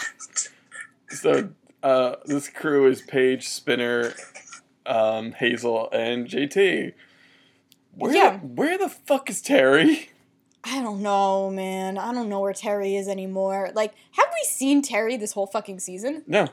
Like, I know she gets more stuff in the back end of the season, but like, it's very where where is she? I I know she gets more stuff happening to her, but like, I, where is she until then? It's really weird. Wasn't isn't she wasn't she part of the field hockey crew? Well, she's in the opening with the field hockey crew. Yeah. I'm just gonna assume she's hanging out with Kendra.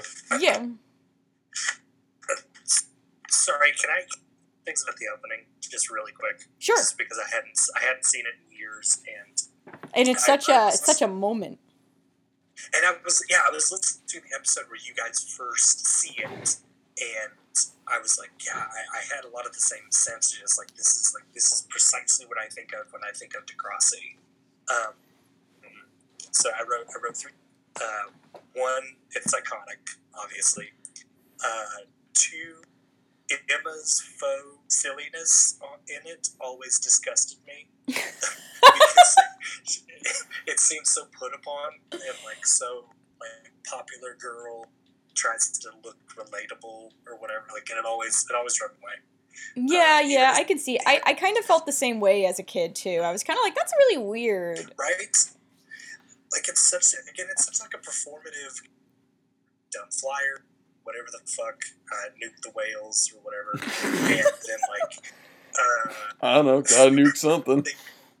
yeah, exactly. We gotta use them sometime.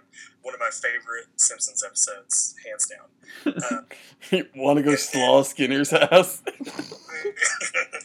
What's her name? Kind of comes up with the camera, and then she's like, "Oh, I oh, for my constituents or whatever." Uh, also, about the final beat, which you guys also really talked about, which I thought was amazing. I felt very seen. Um, the whole superimposed the logo and the ITV web address on the back of the jean jacket Yes. feels feels very um, no do this it'll totally look cool later like I- i've been in enough community theater to know that whole vibe and it seems very much like like they told him to do it and he's like ah that kind of sounds really stupid and then someone's like no no no it's, we're gonna we're gonna like cg the logo and our web presence on the back of your jacket, and it's gonna look it's gonna look so boss, dude. Like, you're gonna love it. And he's like, oh, they, they film it, and you see him later. You're like, motherfucker, I look like a total dumbass. And you, and also Frank mentioned it. If there was like something on the jean jacket, it would be a totally different conversation that we're having. But it's like a fucking Springsteen, born in the USA, stressed out, plain denim, and it like it always looked so. I felt so sorry for that kid. I was like, he probably had to stand there for so long and do that jump so many times. I And it was just know. like- every time he did it, he's just like, "This is gonna look so stupid." the um the uh they're like we'll fix it in post. The episode goes up tomorrow. Shit. exactly. Yeah, yeah. It's like he's like, oh, dude, I promise it's gonna look so cool. I mean, it's gonna like, it's gonna like spin, and we're gonna do a cool wipe. Like, oh god, it's gonna look so great. And then like he he's cuts of the episode. He's just like, Jesus Christ. I let that. I just shouldn't have never let that guy talk me into that stupid ass jump.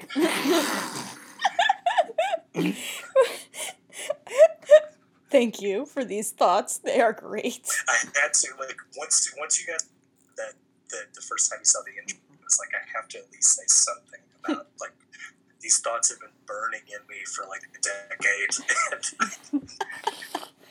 Um, but to the scene itself, we have your popular girls playing cards while drinking Fruitopia. That is how the scene opens up. Are, are they what fucking card game are they playing? I can't figure it out. euchre? There's You're right. Is that what it is? never, never heard of it. Because um, Toby comes in and he's just like, my booby and I used to play euchre. You know, I think I have heard of it, but I've never played it. I, I have heard. I think it might be. I- I thought it was regional, but I it might not be. um, is a trick-taking card game most commonly played with four people in two partnerships with a deck of 24, 28, or sometimes 32 standard playing cards. Okay. Huh. Is the game responsible for intru- introducing the Joker into modern packs? Interesting. Huh. Euchre. So they're playing euchre and drinking Fruitopia. Of course, euchre. That that that sun that fun time game. Euchre. I feel like okay, this might be a moment where I'm gonna get my ass handed to me on Twitter by somebody, and I say this lovingly, like please, when I am wrong. yeah, you, I, you say something and then the National Euchre Association is like, uh, cease and desist, motherfuckers. This game has been around for like thousands of years. Or Well, whatever. and now that I think about it, I think the I have heard of people playing it, but the people playing it were like I feel like a lot of my Midwestern friends play it. Mhm. And like I feel like that's where I've heard it. And I don't know if that means that just like a lot of people in the Midwest play euchre or it's just like this very, very specific thing having to do with the network of people that I know who live out there. Um, Mhm. I mean, you know, I, I don't want to bring the SES down upon us, the Shadow Euchre Society. Um, they have the SES. Its ears everywhere. I mean, Every deck of cards. it, it's like Voldemort. Like you say their name, that summons them. But like,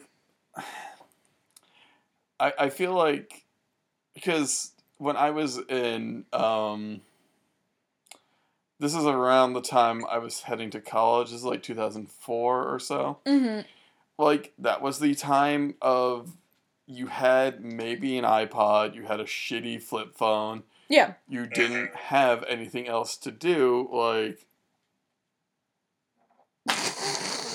um sorry we had to pause for cat knocking highlighter off of coffee table um like so having a deck of cards on you was a way to like Yeah. entertain yourself like Yeah. my three my three friends and i played hearts um yes. a whole bunch when we were waiting for our classes to start I mean, Yeah, yeah. And I did. I did a lot of uh, UIL in high school, like speech and forensics and stuff like that. yeah. And you very, very much so. Like you had a Discman, and if and if that the batteries went out on that, somebody took out a deck of cards. There was always these girls in my theater troupe that were playing a game called um, Egyptian Rat Screw. Yes. Yes. Yes. They never fucking taught me the rules, and I, I always felt so resentful.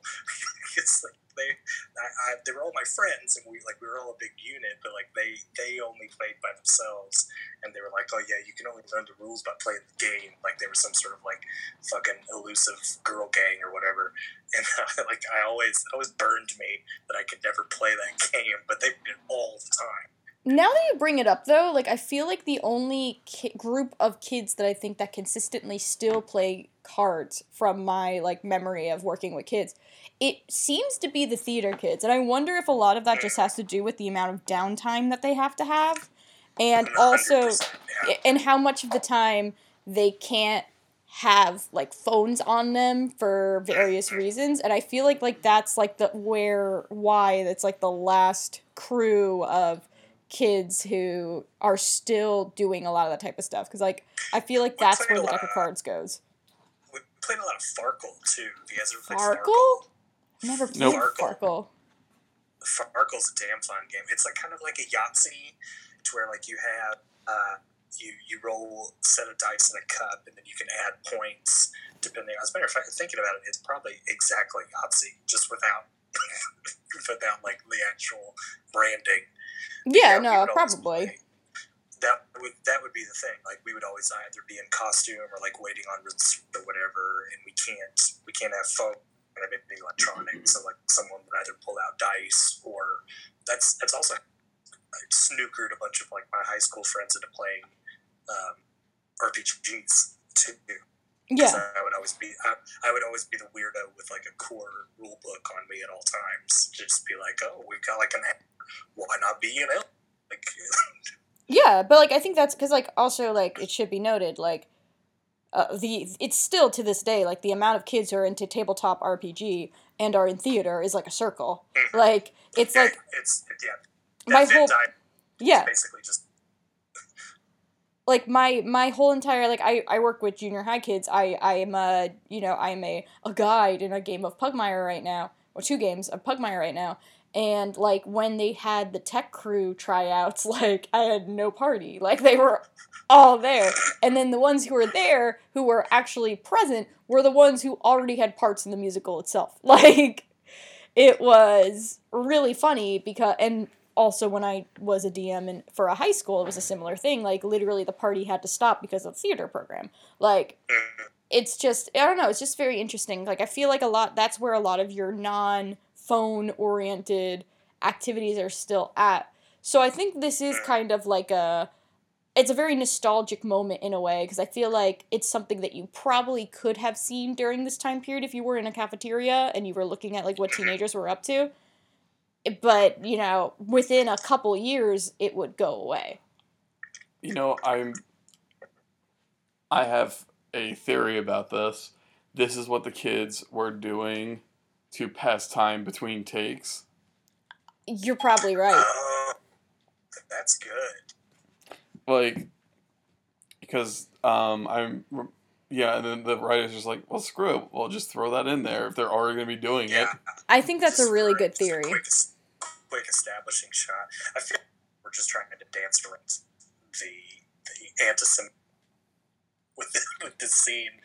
Yeah. it's a it's a big it's a big scene for another reason, but we also kind of have to address the fact that a major character says something fairly anti-Semitic just as a throwaway. Yeah, so so let's try and like so like to give a little more context to this, you know, Toby so every the girls are playing the card game, JT joins and Toby comes in and Toby comes in by giving a, you know, talking about how him he and his grandmother played uh played euchre and, you know, talking a little bit about the backstory of it. And, you know, nobody's particularly interested in what he has to say. So then he proceeds to talk about like kind of the what a wet dream is and how everyone has them and it's just like this very awkward kind of like, you know, why are you like everyone's just kind of really confused trying to figure out what the thread is as JT is exploding. Um and then Toby kind of does a gesture toward Liberty to continue to make JT feel uncomfortable about this whole entire thing. And this is where Spinner gives a very odd comment where he's just kind of like, uh, well, that, like, at his gesture saying, well, that might make sense in Yiddish. You're being you're being so kind in the lead up and like the, the contextualization of it. It's wonderful, and you're wonderful for doing it. Thank But you. yeah. I tried to oh, not just get Holy angry. Holy shit! Right? it's like it's and especially like watching it for the first time it was like getting punched in the face like it's, Yeah. it's such a it's such a boldly hateful thing to say and even just in a joke text like it's it's very barbed and Yeah. i also i didn't i didn't realize that that was spinner first off because I was still kind of I was still trying to get my bearings on who was who. And then by the second time I watched, I was like, "Holy shit, that's Spinner!"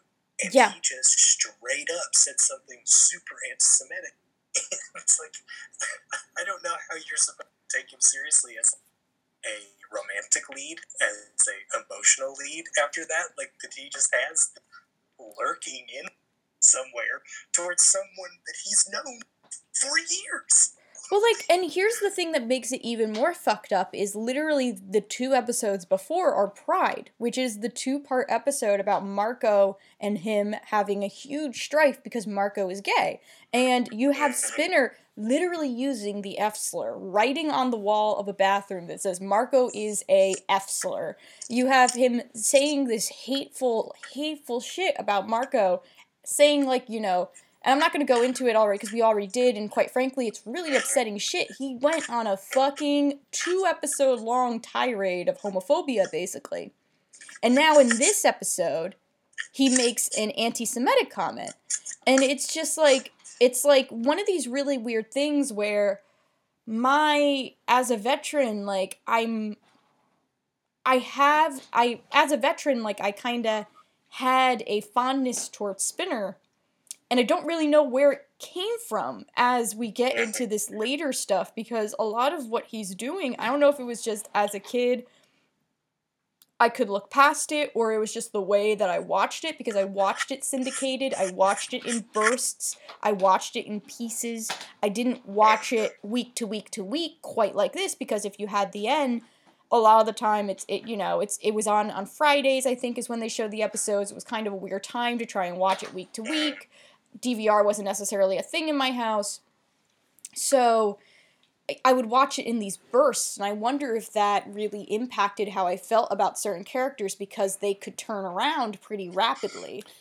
Yeah, you gotta wonder, like, if Toby's, um, you know, Toby being Jewish, if that doesn't come up that often, is this like, is the anti-Semitism anti-Semitism going to come up as well? Yeah, it's it's it's very off-putting for many many reasons but it's it's one of these like weird moments where i also wonder like it's one of those things where it's like was especially given the fact that last episode was all about spinner being a homophobic asshole was it even the intention of the writers to make that be a comment that was off-putting? Like was it meant to just be like a silly kind of throwaway like observation on like was it supposed to be coming off like that as opposed to the truth of it, which is that it's an ugly anti Semitic assumption being made. Yeah. Um, and, and, I almost think the and I almost think the former makes it worse. like, no, one hundred percent. Yeah. If that's just supposed to be like a joke, like yikers, my dude, like that's that's a lot.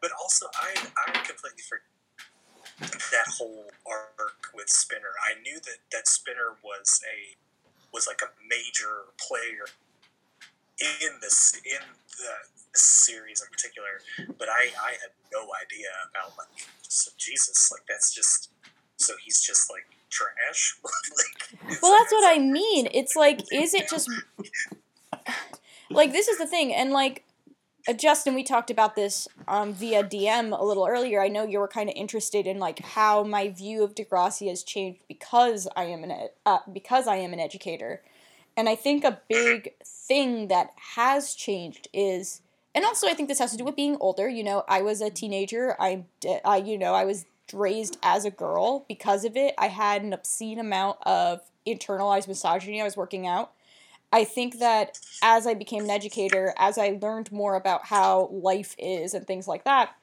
at this point in the game, I am so sympathetic to the girls on the show. Like, I will, to a point that I feel like sometimes I come off too apologetic toward them.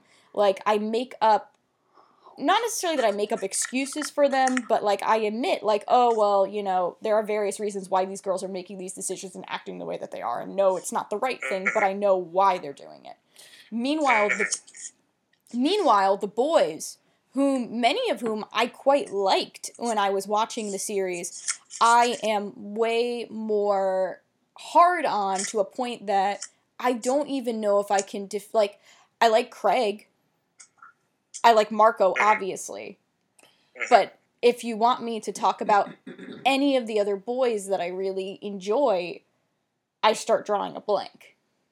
Because Marco and Craig have not done anything like to kind of break your heart yet. Yeah, like they like and, and maybe it's also like one of those things where I don't know, like I understand like Marco has not done everything perfectly, but if he did something shitty a lot of the time it was to protect himself. Yeah. And a lot of the time it was like overcompensation and like trying to as a person who is, you know, seen as more feminine trying to find a way to kind of appear more masculine to keep himself safe. And does not mean he did the right thing, but I can go a little softer on my in you know feelings toward what he did. But so much of what the boys do is glorified in many ways and not properly called out and not properly being told like that is a shitty thing to do. Yeah, Spinner gets his ass handed to him in pride and he gets called out by Jimmy and he gets called out by Marco and I'm very glad about that. But in terms of everything else, it feels like the boys constantly get away with everything and I think this comment is another example of it. He says something like this and Toby doesn't go like what the fuck or like somebody else doesn't go what are you doing? Like you know what are like that's not like like nobody kind of goes like that's not okay. Sorry one of my cats just tried to get onto the futon and slipped. They're very And that would young they're still learning. Oh God. Um, oh, it is like I feel like this is important, but like we're an hour and a half in, and we still haven't even got to the eighth line. i know but like i feel like oh it's just Christ. yeah i know but I'll uh, try and just kind of sum this up, but I think that's like a big thing that I keep running into with these types of conflicts. It's like the girls, and I feel like this happens in general with girls in media. Girls do wrong, they get called out. Whether it's like a total like Puritan type of called out, or it's just a they learn the consequences, they come back. and Degrassi does this a lot, and I actually think Degrassi does this quite well, where the girls screw up, they get called out on it, they try to fix it, their friendship ends up stronger because of it. The boys never get a lesson taught. They're told that their behavior is fine to an extent, and you end up with shit like this line. Um, and nobody says anything about it. Um, and Toby, who is the person that is getting, um, you know, getting this comment handed to him, doesn't really say anything about it other than clarify what he is trying to say. So he then says, like, oh, you know, the you know JT is having wet dreams about Liberty. Yep, and blows up, blows up a spot. Yeah, and But I also I think like who gives a shit? Like, like they, well that I like I, I said I wanted to move on, but like let's not stop. Like let's not move away from the fact that this is supposed to be a very the idea that JT could be attracted to Liberty. That's im- it's still a joke. yeah, and it's just still unbelievably uncomfortable and just and it's embarrassing for the show to do it. Yeah, it's like it's one of those things where it feels like Liberty is like kind of like the way the writers are treating Liberty is a constant two steps forward, one step back. Like now she has friends and now she has a club and now she's involved with people and is able to have relationships with people that aren't just her being like a, you know, a a constant like, you know, brown noser. But you know, scale back, it still goes back to this idea that like why would JT be attracted to Liberty? Yeah. to be fair, Paige's reaction is kind of funny and, you know, is is what I would expect someone like Paige to react to it with, which is just like she just kind of goes like, "I want the juicy gossip." Pardon the pun. Which like yeah, that's very lewd. By the way, that is fucking lewd for a teen drama. Yeah, I, I think that's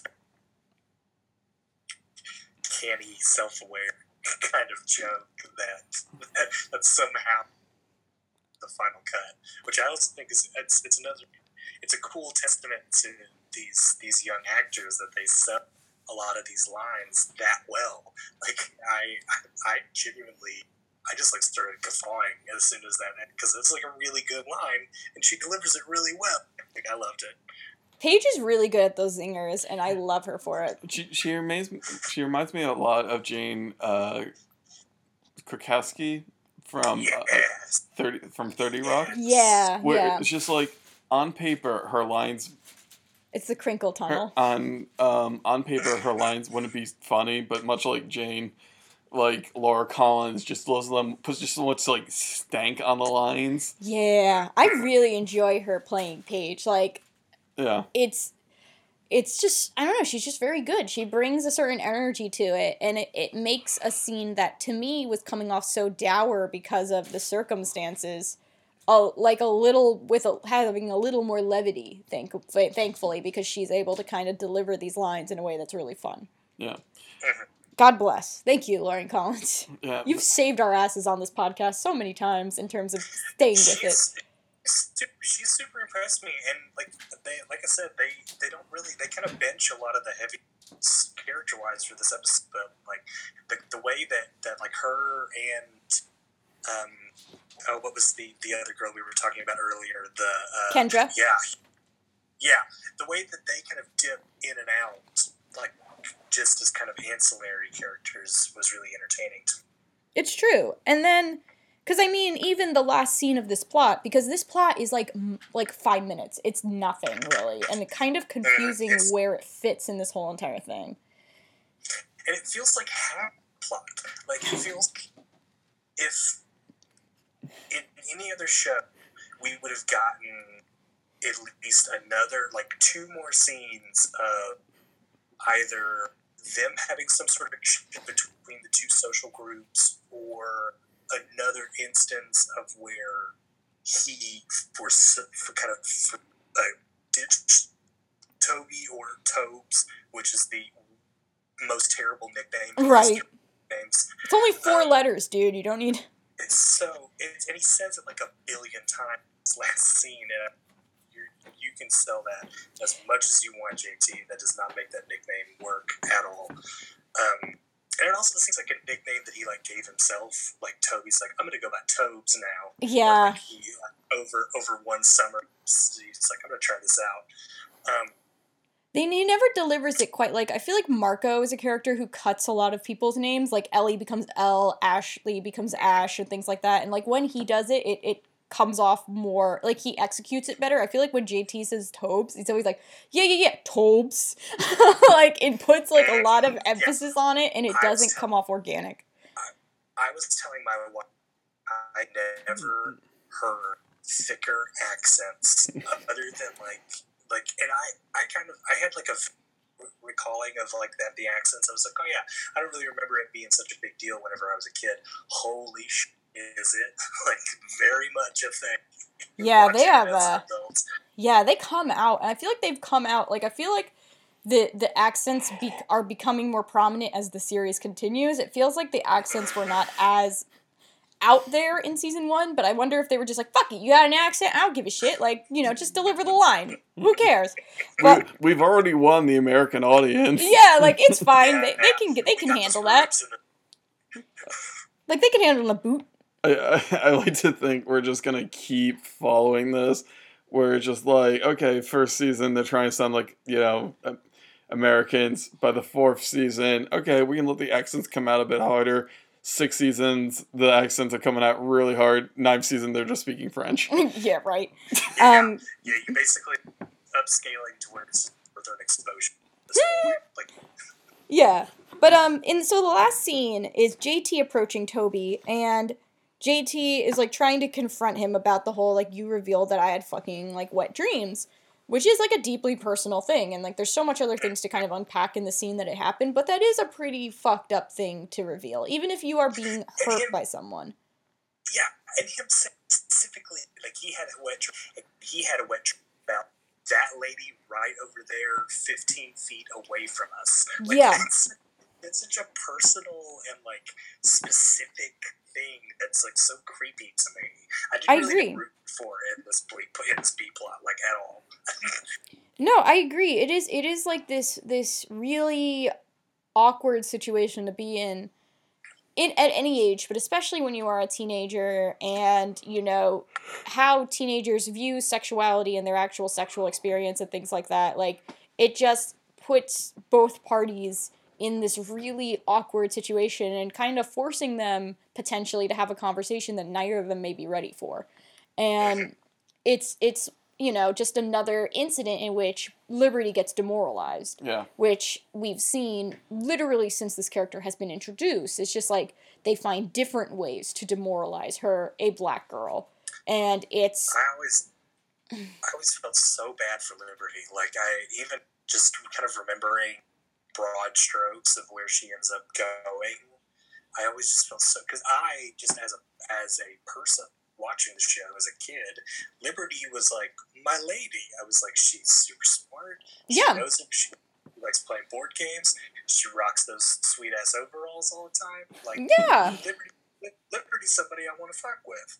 And then, like, every single plot she gets, she's like the butt of a joke, or she's some sort of like, she's she's kind of like pigeonholed in like a shrew role, Yeah. like a stickler role. Like she, she kind of like we can talk. We're going to talk about it in regards to Emma, but I feel like Emma, they kind of like make that heroic, whereas Liberty, they kind of make it seem like, oh, wasn't she just such a square? Like, 100%. Like they are two sides of the same coin and yet like every quality that Emma gets glorified for, Liberty gets shit on for. Yeah. one hundred percent.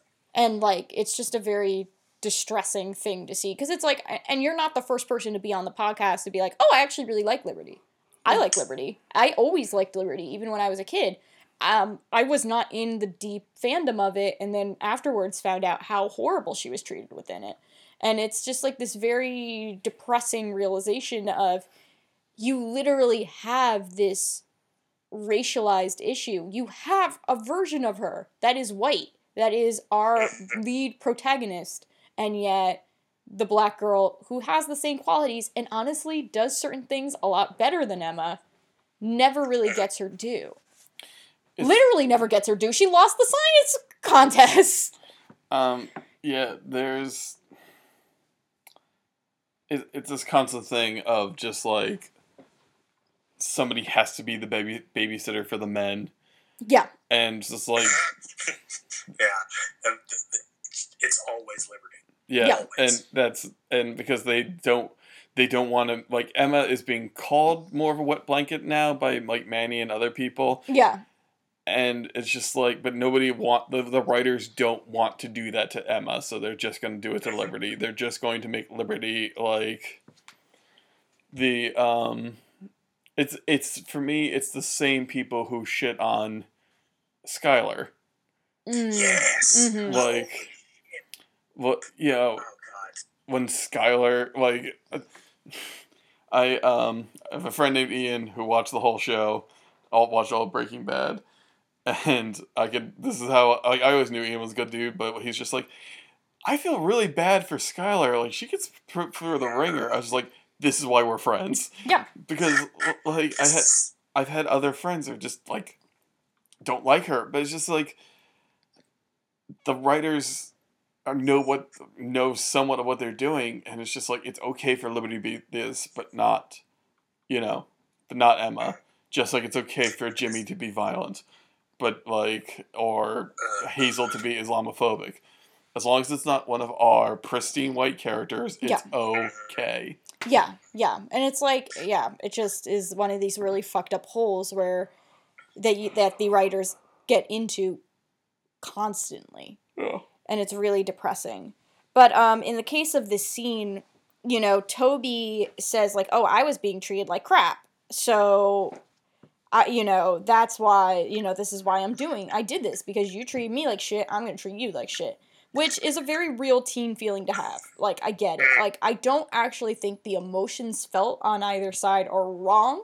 I think the execution of the of the plot and the way that they framed it was still shitty, but the feelings are right. And that's what's frustrating about this kind of plot is like it seems like the writers understood enough like the emotions of this whole entire experience, but couldn't write it in a way that was okay.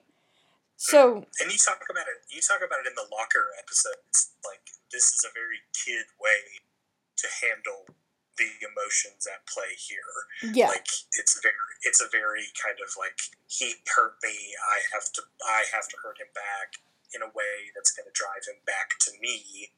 Uh, and it's, it it very much lessons in like my own understanding of my adolescence. Um, you guys have talked a lot about how like this show does a really good job of keeping at least most of the kind of mechanics of the plot based around the fact like yeah these are children and these, this is how children are going to react or these this is how children are going to push back with each other uh, within this this kind of like social sphere Yeah.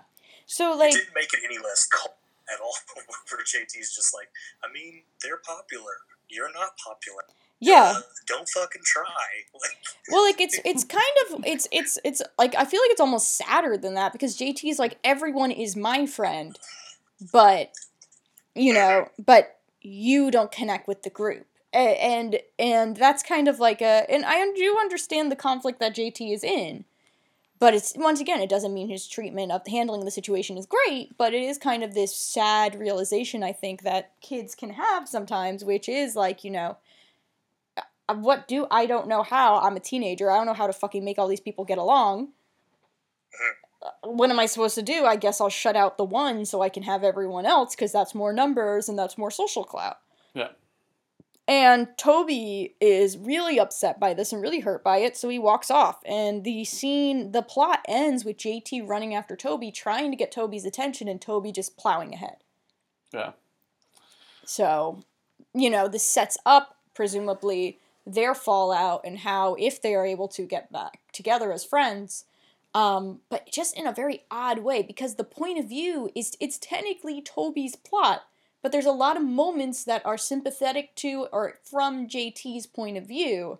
And I understand to a certain extent they were in a hole because they had to establish that JT was having wet dreams and Toby had to see that but also and like had to know that it was about liberty but also like he heard jt saying liberty's name so i don't really know why it had to have such a weird point of view shift but it did it was a very odd one It's Degrassi season four, Schism. but yeah so that's kind of my takes on the b plot i don't know if anyone has any other thoughts about it Not really. so yeah, it's just it's just so odd and like truncated. Like I don't. I feel like if it maybe if had had like one more scene. yeah like, Yeah. i think it just needed up- something Yeah, JT like maybe trying to get back at Toby's good. Toby like finally realized, well, maybe I should move on. Like I, just- it, like it's it's like two ideas that they tried to make into one, and it just like it never really congealed as much as it should. i agree um so well they can play fight that's okay Oh, okay. No, them play fighting is fine. But that was very good. That I gotta learn how to do that. And so now let's move to our A plot. Ah, So, um, let's just get to it. Um, it opens up with Sean watching TV. Um, it's like a really dark, figuratively and literally, it's a dark scene. I feel like anytime we're in Sean's house, it's like pitch black. I'm assuming Tracker isn't one for mood lighting. Yeah, right. Well, and Not a also, lot of no, um, lamps in that apartment. Sean has the all um the all uh public use like sound cable plan. yeah. Yeah, the, the the public domain cartoons Yeah. that are playing in the background. But yeah, so like he's watching TV, um, and he tries to call Emma's house and gets a gets the answering machine. Um, it's interesting because Emma's Emma's voice uh, says that it's the Nelson house. It doesn't include Simpson in it. I think it's I think it says Nelson Simpson Oh, I only heard Nelson. because I kept thinking like, oh, um, that's what happened when Nelson married Lisa. Mm. So, So so um, you know, he leaves a message for her. although it's confusing that it goes straight to the voicemail. Yeah. I, I wrote that down too because I, I don't remember landlines just going to to the answering machine. I remember it. Like, They definitely don't. be, Like three or four rings, right? And it's just like he keeps calling and he keeps calling, and then that last time when he's on the stairs, like fully emo, he he he dials just the once, and then it goes straight to the answering machine. Yeah, it's a very. I mean, I guess they just didn't want to lose airtime based on like the ringing and everything, but it is a bit peculiar. Um, but as he's like trying to do this, the door swings open and Tracker, who is no longer looking like Axl Rose, Yeah. uh, he looks like Tracker again. Um, comes in with a woman and he's making out with her and all that type of stuff. Um, She's dressed exactly like Alex. yeah. So, Ooh, yikes. Um, which is to say, she's wearing a black tank top. ooh, yikes, a Rooney. It's a classic lady bully look. Like, Yeah. It's the it, it's the, the the mesh tank top underneath another tank top, and then the JNCOs, uh, some sort of accent jacket. Like yeah, it's a it's a whole look. I, I'm kind of hoping they just make this shorthand. And like at one point, somebody like one of the girls is like, "Time to step up," and like pulls off their sweater, and they're also wearing a blank tank top. it's like that's the that's the girl fight uniform. Hell yeah. But um so you know, Tracker brings in this girl. He then apologizes because he figures that Sean would be at Emma's. And Sean is just kind of like, I haven't been at Emma's for a month. Like, Snake is sick. Like, what the fuck, dude? Um, and Tracker is just like, oh, well, here's some money. like, why don't you fuck off then? Yeah, the great line: "Buy him a get well card." Yes. It's, such- it's a dismissive, shitty thing to just be like, "You need to go like right now." Yeah, it's like, oh, Tracker buddy. Like, elegant he is not, and he's never been. like, oh my gosh. But yeah, like he he kind of tosses money at him. Um, and you know, as as Tracker's trying to usher him out, Sean tries to call Emma one more time and gets the answering machine. Um, cue the opening and all of that type of stuff. So the next time we see Sean, it's within the context of this Toby scene. So Toby is looking at these pictures, Sean is there. Um, Jay decides to steal the pictures from Toby. yeah. Um, I do want to establish this, and I hate establishing this because once again it goes back to the use of slurs, in this case, ableism. Jay is introduced by being referred to as 100% pure psychopath. Psychopath. Yeah.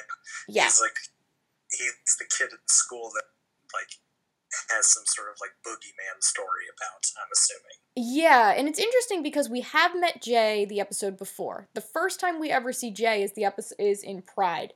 And in the context of Pride, he appears twice. And the first time he makes a disparaging comment toward Dylan, and Dylan literally like cuz it's like, "Oh, like don't bend over near Dylan." That type of comment. And Dylan literally throws a textbook at his feet and like scares Jay off. And then the second time he says like he Jay makes a comment about Marco potentially like being with Dylan because of what was written on the wall about him being a F slur. So He's. It's just like he's one of those kids who, you know, is heavier, so therefore he hit puberty faster than the others. So therefore he's bigger and stronger and looks older than everyone. exactly. And like he is a little older, but like when I looked it up like I said it was only like 3 years or so. He's not in the grand scheme of life, he's not that much older.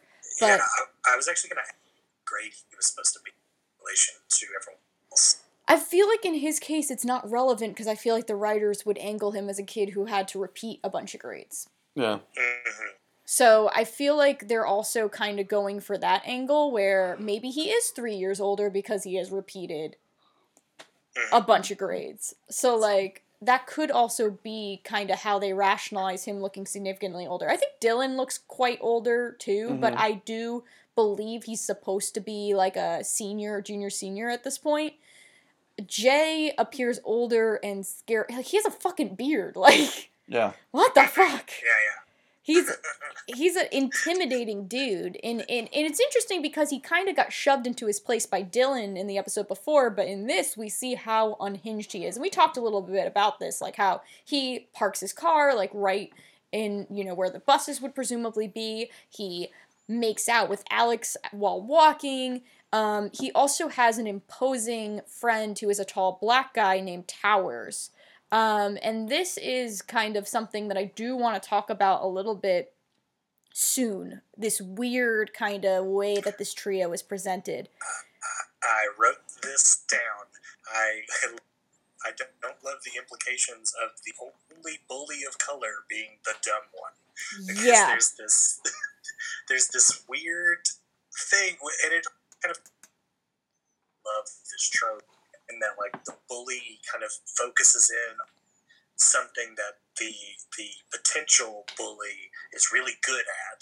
In this Mhm. case, Sean is, is really awesome at cars. So like, there's all these months where like Tower's working on a car, and, and Sean gets to have like you're doing it wrong moment, and like show up the only bully of color in like this weird unit.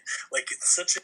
I'm, I'm sure it doesn't have any connotations or like implications uh, just in production wise, but like the optics of it are not great, Bob. No, and I, I do want to talk about this in one specific moment, but before we get to that, I do want to establish kind of what happens. Like Jay, you know, he's completely unhinged. He does the "oh, not a ticket" comment and things like that, and he grabs Toby's class photos, um, and Sean gets between them, and you know, Jay kind of looks at him and goes, "What are you, his bodyguard?" And Sean says, "I'm his friend."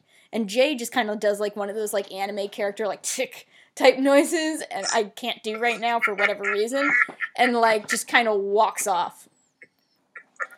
I can't do It's it on the fly. I don't know why. I'm not that kind of character. That's why. Tut or like some sort of like weird like thing with his teeth or something. I don't know. It's it's very Yeah, you would think after all that Yu Yu Hakusho I, and like all the Hiei and Kurama fanfic I wrote, you would think I would be able to do it, but I can't. I'm trying to think of what kind of anime character you would be. Not that. Okay, we narrowed it down by one. Got yes. it. Cool. Yeah. No, you can let me know because I have very little. I have a very tentative grasp on my personality, and I appreciate any comments about it. Anyway, we can talk about that off air. Um, I'd say you're kind of like the um. You're kind of like whatever kind of character Tohru Honda is. okay. Like very helpful and like upbeat. Okay. I mean, I usually like to use Aizawa from My Hero Academia as a good Mhm. framework, but I think that's more my professional self. Anyway, we don't have to sit forever on this because what ends up happening is we have that moment. Jay walks off. Next scene, it's Sean and Emma in media immersion with Snake. Snake like tosses an assignment at Sean. Like he is fucking un like he's also unhinged in a different way. Um, and he's like, next time you spell check. Which I also find which I also find the idea that Sean wrote it wrote a paper, saw all the spell check stuff, and was just like, "I'm good," and then just printed it. like, it's just like that's so funny. That that idea is so funny to me. Yeah, like he's just like, eh. Yeah, whatever. He would have known that he had to use spell check after he wrote it, but then he was just like, "Yeah, fuck it, it's fine. I'm just gonna turn this in." Like, at least I did it. Surely, like that has to mean something. And then Snake just kind of like skulks off to his desk because he has a um, lime green laptop that he's kind of farting around on. And of course, Emma's like, you know, he's kind of on edge. He just started chemo.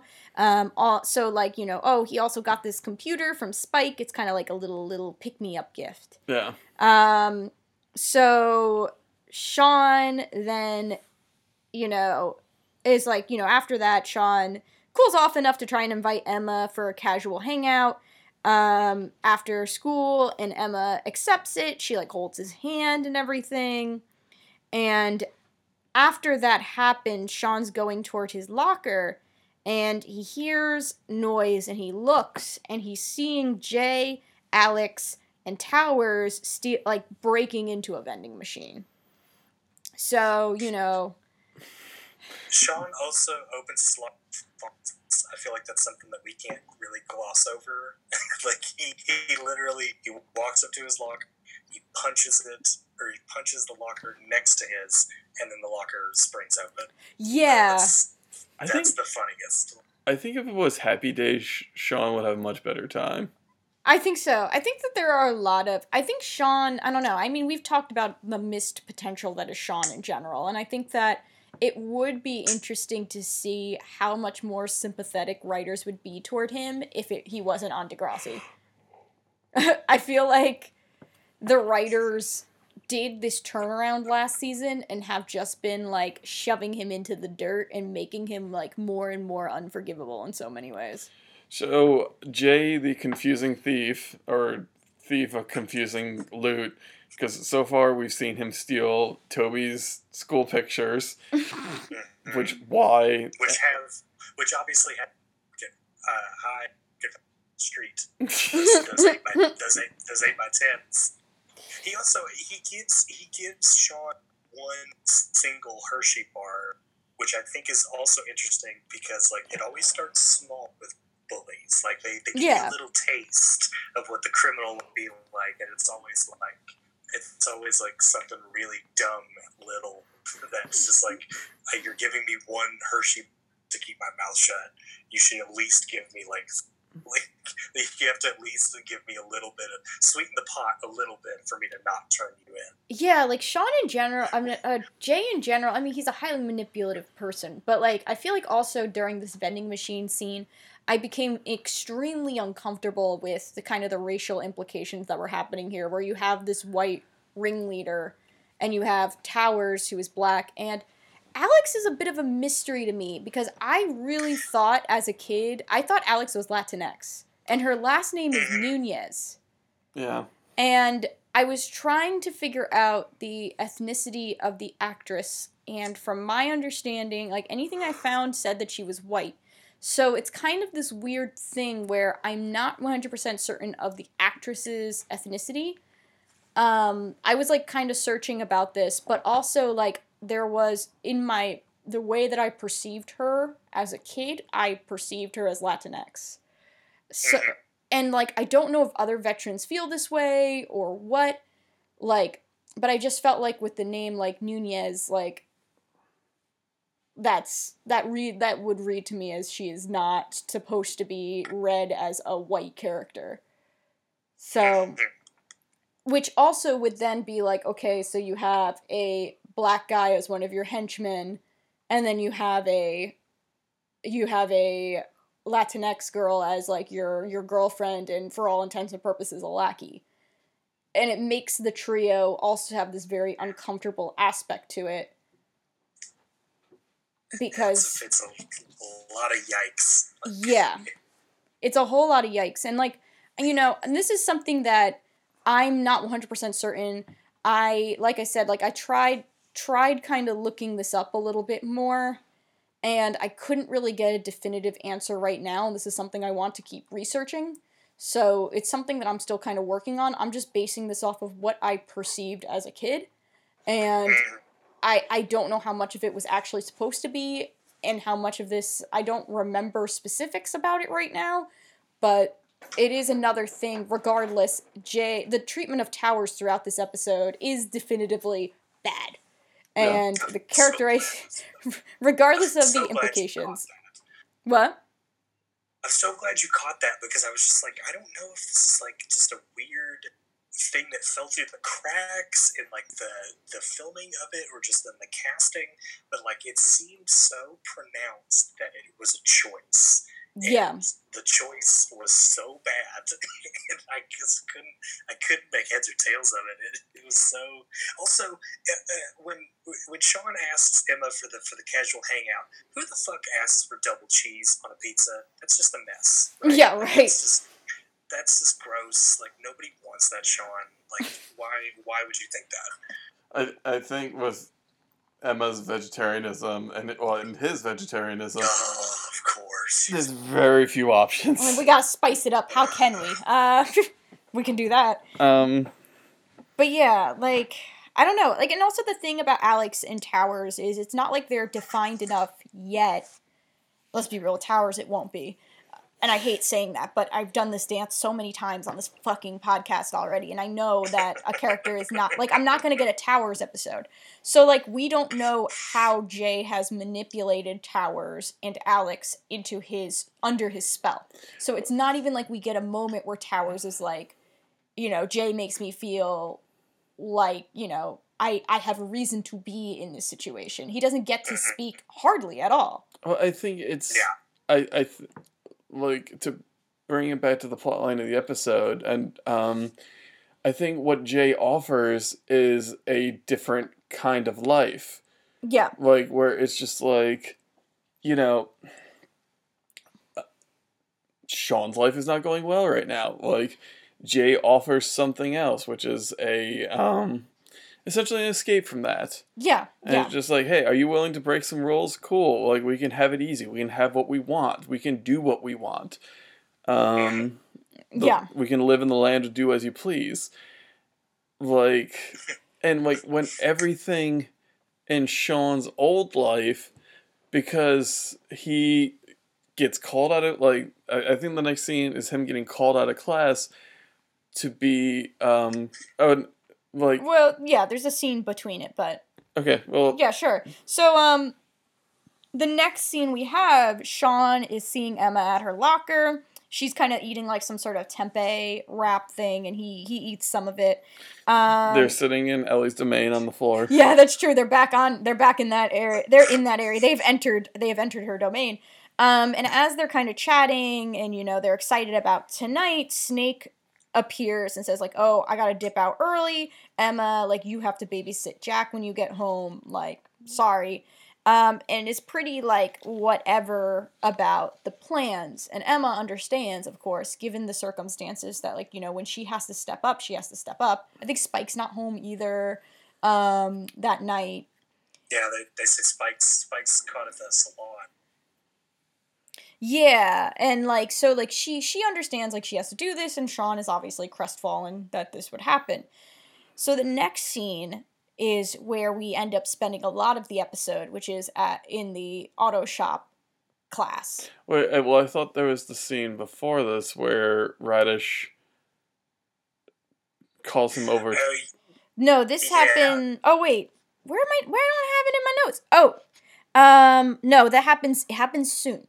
Okay, Soon, you guys. I know it's important. so Anyway, so we get to this is where we begin to establish like Jay's ability to begin to manipulate Sean, really manipulate more than just the chocolate bar, right? Because it's more than just material things. It's Sean doesn't feel useful right now. So we're in auto shop. Craig doesn't understand a fucking thing, and this poor sweet child, like, get him out of this class. Um, he's also fucking so fucking dressed John Cusack from Better Off Dead. Like you try a Craig. Like we get it.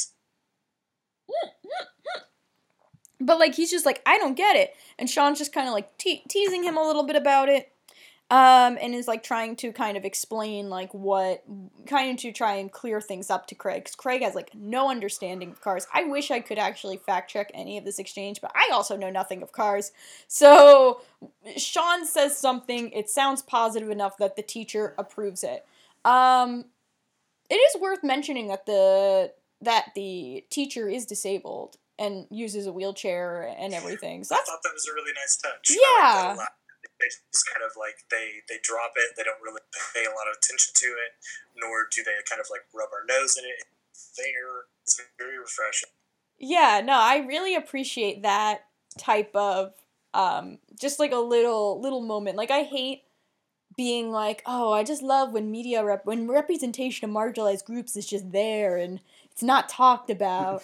but like in this case it worked pretty well because it's just it's just like a good little detail to have because you know a lot of these teachers are pretty one and done a lot of the time. I recall him appearing quite often, but I think that's also because a lot of Sean and Jay's stuff ends up back in this class. So it's kind of nice that they decided to make this commitment with this teacher.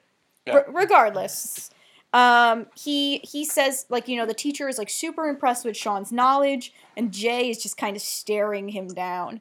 Um, and as this is happening, Towers is fucking up on the car. Um, so Sean decides to take a you know walk away from his and Craig's car and then try and assist Towers in the thing that he's trying to fix. Um, and Jay's just like, "Oh, that took guts." Uh, yeah, that that that might yeah. Yeah, it takes guts. Like he just like jumped Snake River Canyon or some shit. He Uh-huh. literally just it was like, you have to just turn it this way. Like yeah, that took a lot of guts. He's real brave. Well, it also goes back to that characterization of Towers because in many ways, like Towers is kind of portrayed as this. Like, I hate using the word monster, but like it just kind of seems like they really want him to just kind of be this prop, this imposing prop, basically. Mhm. And like Yeah. he doesn't really get to speak for himself. He doesn't really get to have a personality. He doesn't really get to do anything but be, you know, this muscle for Jay. And not a smart like not even smart at that apparently.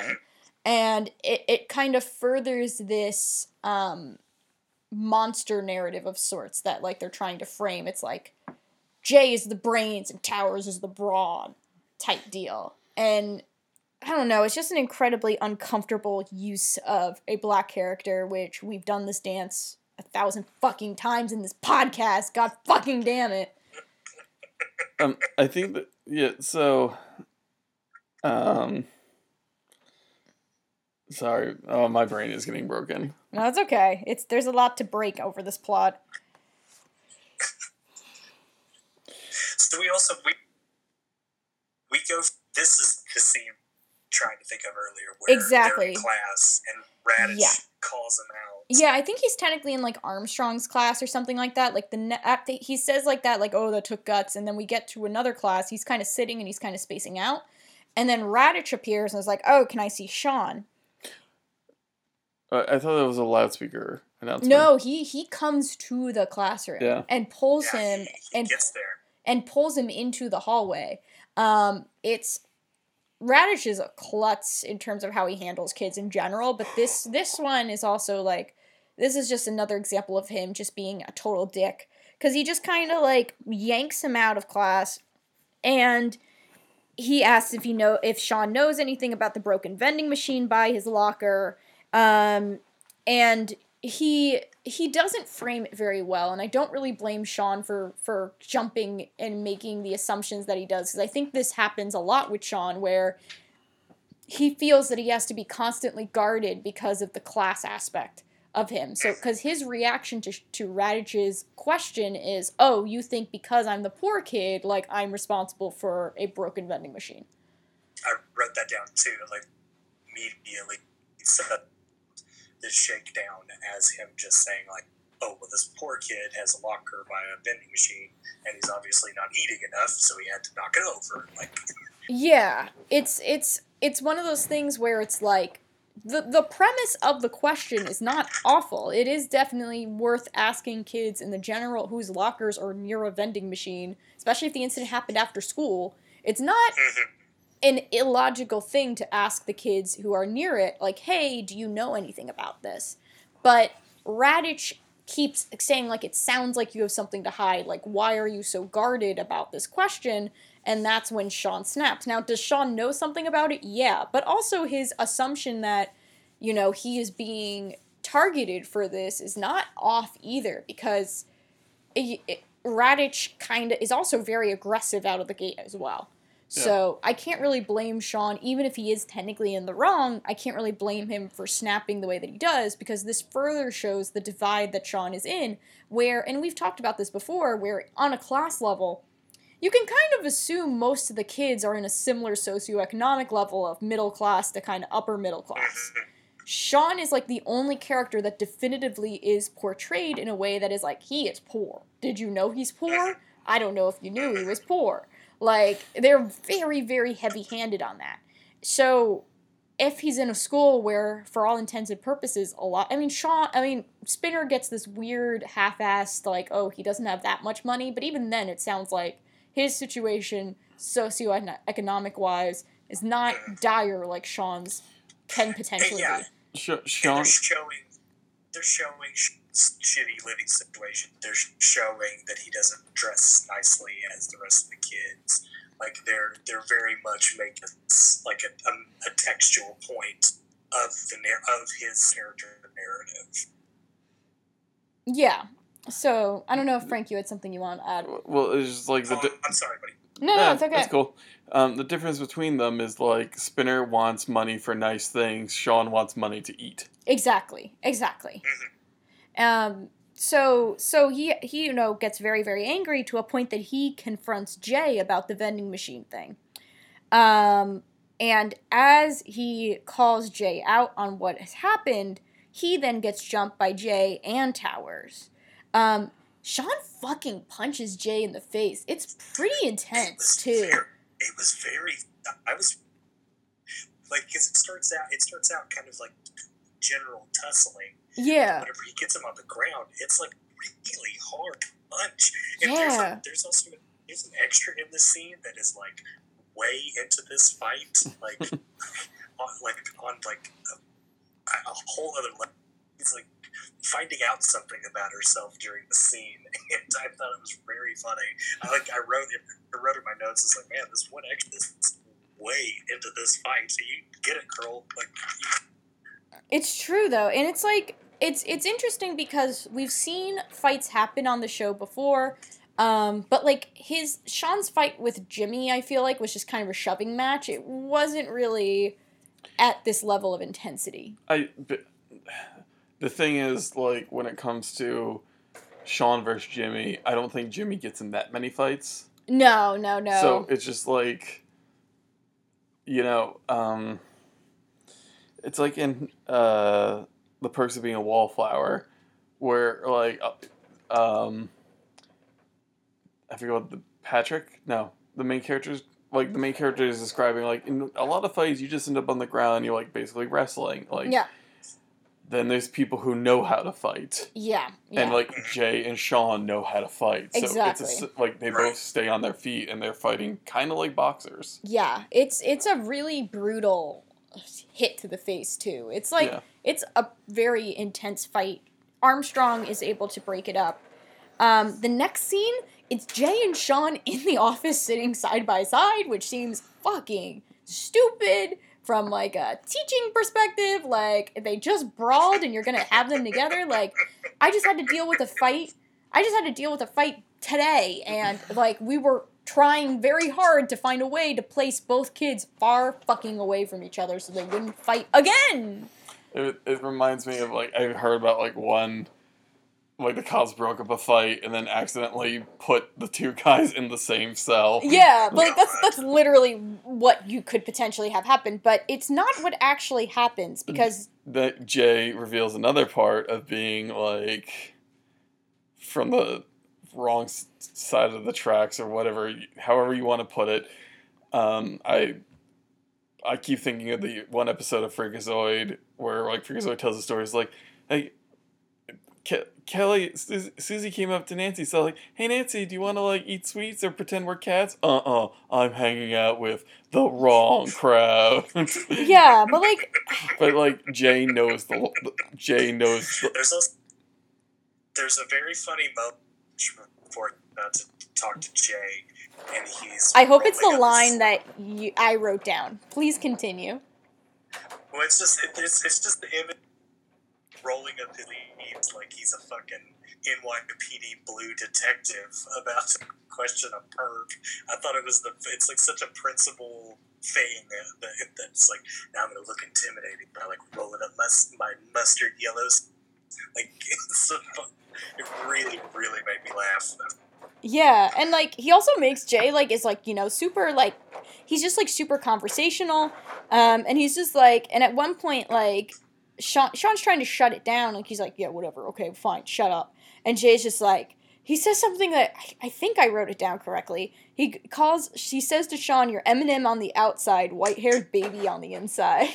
A big scared baby on the okay, I so great. I cried. I was like laughing so hard. I clearly laughed so hard I couldn't get it 100% correct, but it was really fucking funny. Because like it may be it may be kind of a barb or like him just trying to like disarm him or whatever, but like he kind of has Sean's number. Like he, He does. He is like there's there's a certain and, and Frank, you kind of touched on it earlier. Like there's a there's an element of like power reclamation to the way that Jay lives his life that Sean finds really appealing Yeah. but he's he's still kind of feeling this pull with his relationship with Emma, which is something that he's like at odds with because like he wants that he wants that contact with her, but at the same time, he also doesn't want to feel useless or feel powerless, and that's kind of what Jade's crew is starting to offer.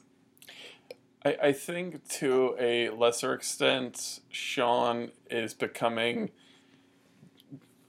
the way I think about like especially white supremacists and white homophobes and whatnot Mhm. is that like everyone is the main character of their own story. Mm-hmm. And what does the main character do? The main character suffers through traumas and overcomes them and, you know, um, comes out the other side stronger and better for it. But, like, you want to focus on that main character because that stuff is interesting. Sean is no longer the tra- that tragic figure, and I think it's starting to bug him. Essentially Yeah.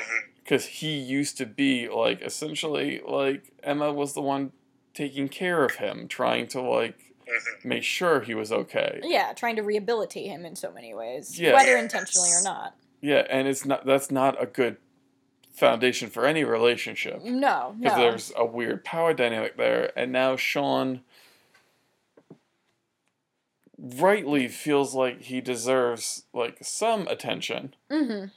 But Emma can't provide that because Emma has to be so much for so many. Exactly.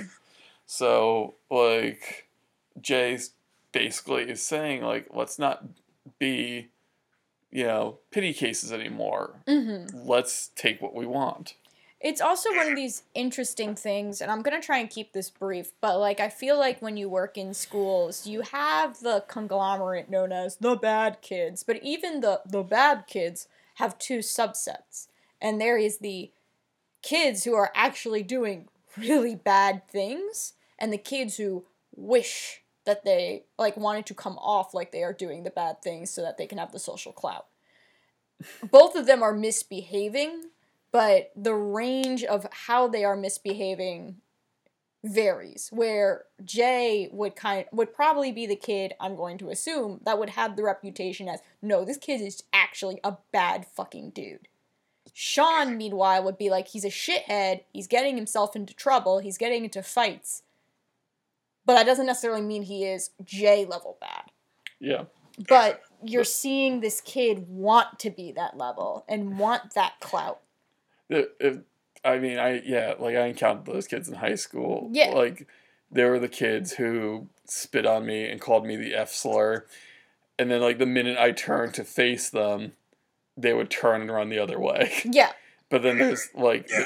then there's the actual dudes who I knew not to mess with, yeah and they were like, I mean, in my hometown, like it's very like they were easy to get along with because I was just like, I'm not gonna start trouble with them. They're not gonna start trouble with me. Yeah, yeah. Like it, they're interesting because, like, I don't know, they're a very interesting case, and I'm I don't want to go too hard in this, and also because Jay is going to be a character who's going to appear more times because he's white. That's the Degrassi rule. Like, he's a white character who gets some development in a plot, so he's going to appear more.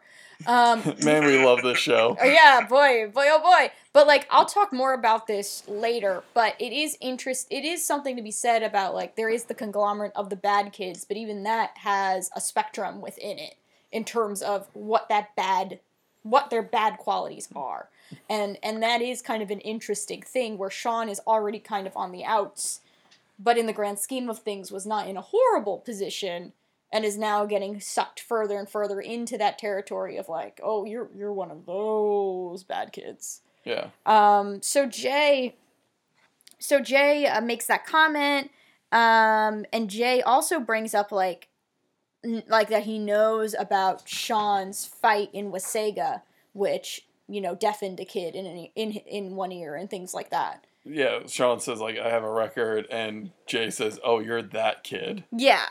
Um, and and Jay really latches on to this because he says like, "Oh, you're like you're one of my people." And there is this kind of we talked a little you talked a little bit about this Frank within the context of like having a like you know certain folks having narratives and things like jay in many ways at least reflecting on it reminds me a lot of how we characterize cult leaders i feel like like take you know taking Mm. somebody when they're down claiming their Exactly. their word is gonna lift them up that they're gonna get a community because of it like he's taking a lot of those kind of classic kind of character way that we would characterize cult leaders to kind of expand his his circle If not like, And like, it's- and like he like tells him that he has like a valuable skill set. Like Exactly. He's, he's telling him that this is something that he can finally be appreciated for in his. yeah exactly um, I was gonna say like that's the other thing about Jay is that he's charismatic mm-hmm somehow. Yeah, yeah, and that's the thing about him, because like, but it's but it's true because in the grand scheme of things, like when I look back on the series, I don't remember really hating Jay. I don't really remember despising him at the level that I, I feel like I should have, considering what he does and how he manipulates people.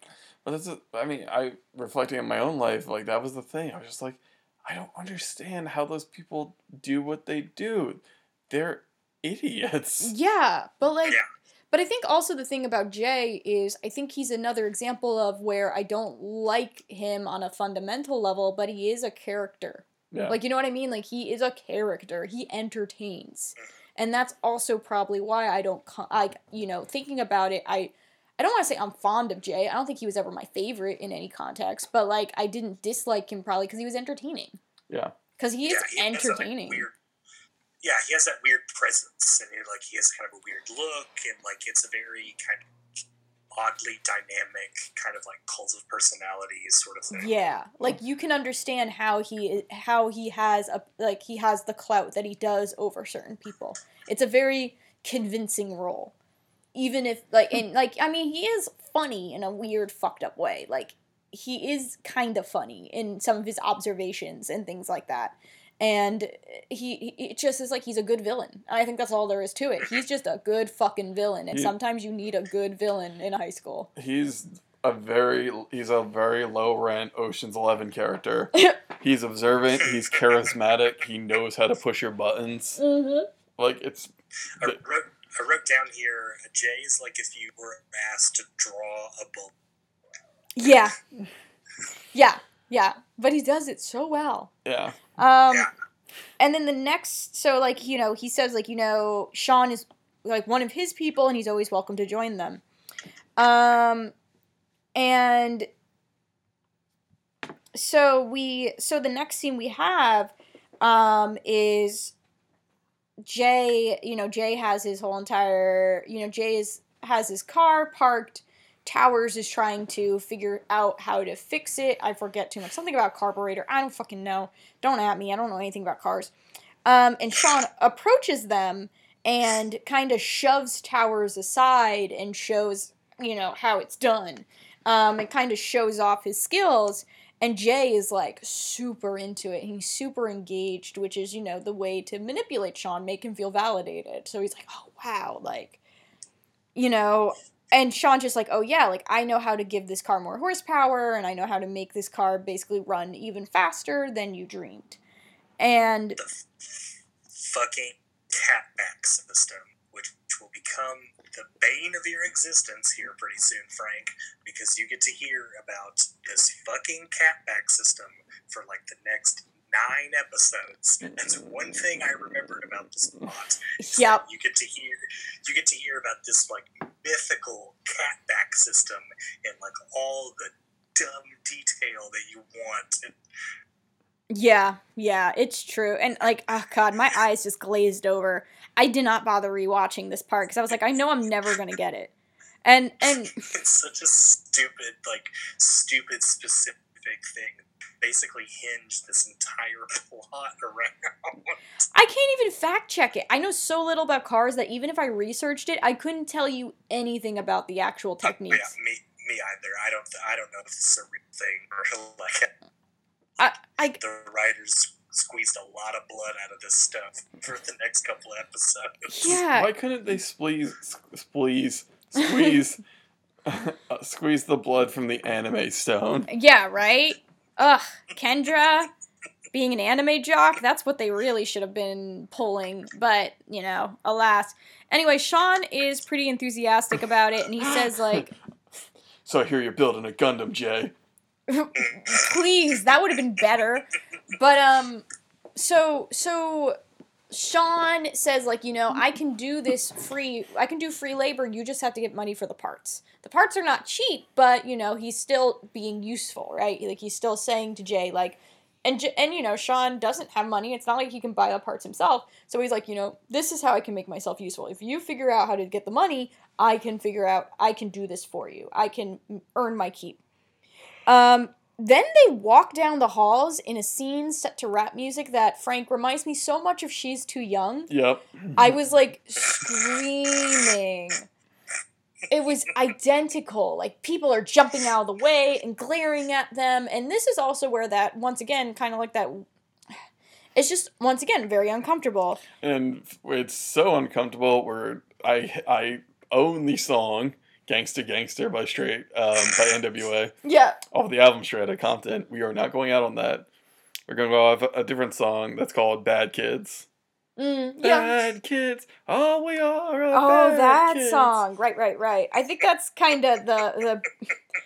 It's probably for the best because it's like this very uncomfortable moment that reminds me of "She's Too Young," where once again you you vilify rap music or you connect rap music with the bad kids, and What, what what is rap music made by? Black people who are evil in this. Black people like Let's remove all the context of that seminal album from it, yeah and just oh, this says gangster on it. Let's It's Go with literally that. name recognition. yeah it's it's just this very it's just another thing where it's like i mean it's just from the time period she's too young is also from this time period where a lot of white content creators were really gunning for angling like rap music as the fall of white teen innocence and once again i don't think the writers or anybody i don't even know like anyone the music directors whoever were really thinking that hard about it but it still is a really awful implication.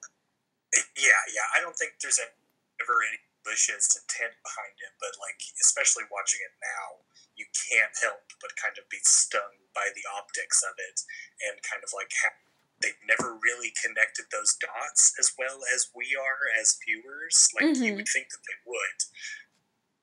Yeah, it's just it's just once again very uncomfortable and very of the time period. It's, Um, it's just like it bugs me because it's just like I want to double check this. Mos Def and Talib Kweli were already collaborating as Black Star, mhm. which is just and that album's excellent. Their individual work is excellent, Mhm. Mhm. and it's just like nope, like we can't feature any like we can't feature Spectrum. It always has to be this. Always has to be this. Yeah, it's just it's just a very dark thing. And so that scene happens and then the next time we see the plot kick in, Emma is leading ravine cleaning. Um and Sean is participating. Jay and the and you know Alex and Towerz kind of mock Sean for participating and Jay who has a bottle of soda pours it on the ground citing it as a chemical spill. Chemical spill. Like once again, like he's a shithead, but he's entertaining. And like it's I think the thing is it's just like he's unhinged. Like in his delivery, he just fucking goes for it. Which I think is similar to Paige, similar to Kendra, but in a very different way. Like he's just like he looks at some of these cheeseball lines and the actor just fucking commits. Which Also, one one out to clean entire ravine, Emma. Your model is unsustainable. Like, Right. It's a it's a ravine. You need a little more than an out. It's true. It's like that's a bit of a hack job, Emma. Um, but like she also lectured about like a weird toilet seat that people should not be using because it uses like wood from the rainforest. So like I think her optics in general are a little she she is the fucking queen of the high road. Like I I I kind of remembered vaguely my my thoughts on Emma just as a as a first time viewer as a, as a kid, but then like watching this episode, you just kind of like, ugh, this like so it's this white girl feminism and like all all this like performative kind of activism that I'm sure she genuinely does like believe in, but at the same time, you're just kind of ugh. Yeah, it's, it's so so much. I feel like a lot of her shit didn't age. I think it didn't necessarily get executed very well in the first place, but I think especially it didn't age well.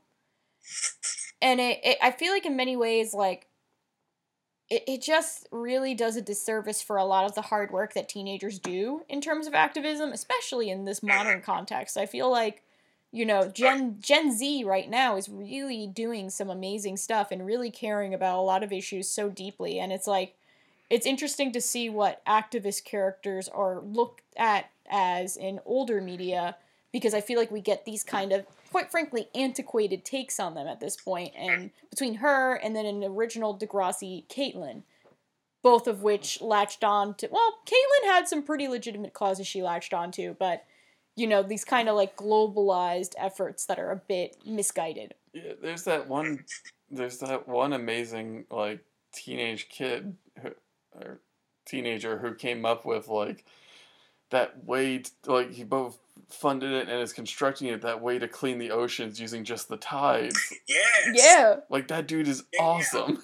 yeah like teenagers are amazing um and it's, That's why I write about them. Like a, yeah same there's like a way that you can make her Emma's kind of stodgy, uh, uptight, kind of uncool. Like, because there are characters like uh, uh, uh, Jane on Happy Endings. I feel like is a very funny and relatable way that you can do like a Type A or like kind of woke character, quote unquote, and not make them like a total bore or buzzkill. And yeah I feel like Emma Emma kind of fits in that, um, that very like because she's like her her her vegetarian like her trying to make snakes uh, uh, situation kind of about her and later on what is my favorite exchange in Degrassi history which we're about to get to and I'm so excited. But like I just I feel, I feel like there's a way and we we touched on it earlier Liberty is the exact same character but she's vilified while Emma is like the hero and I don't get it. Yeah, no, I agree wholeheartedly.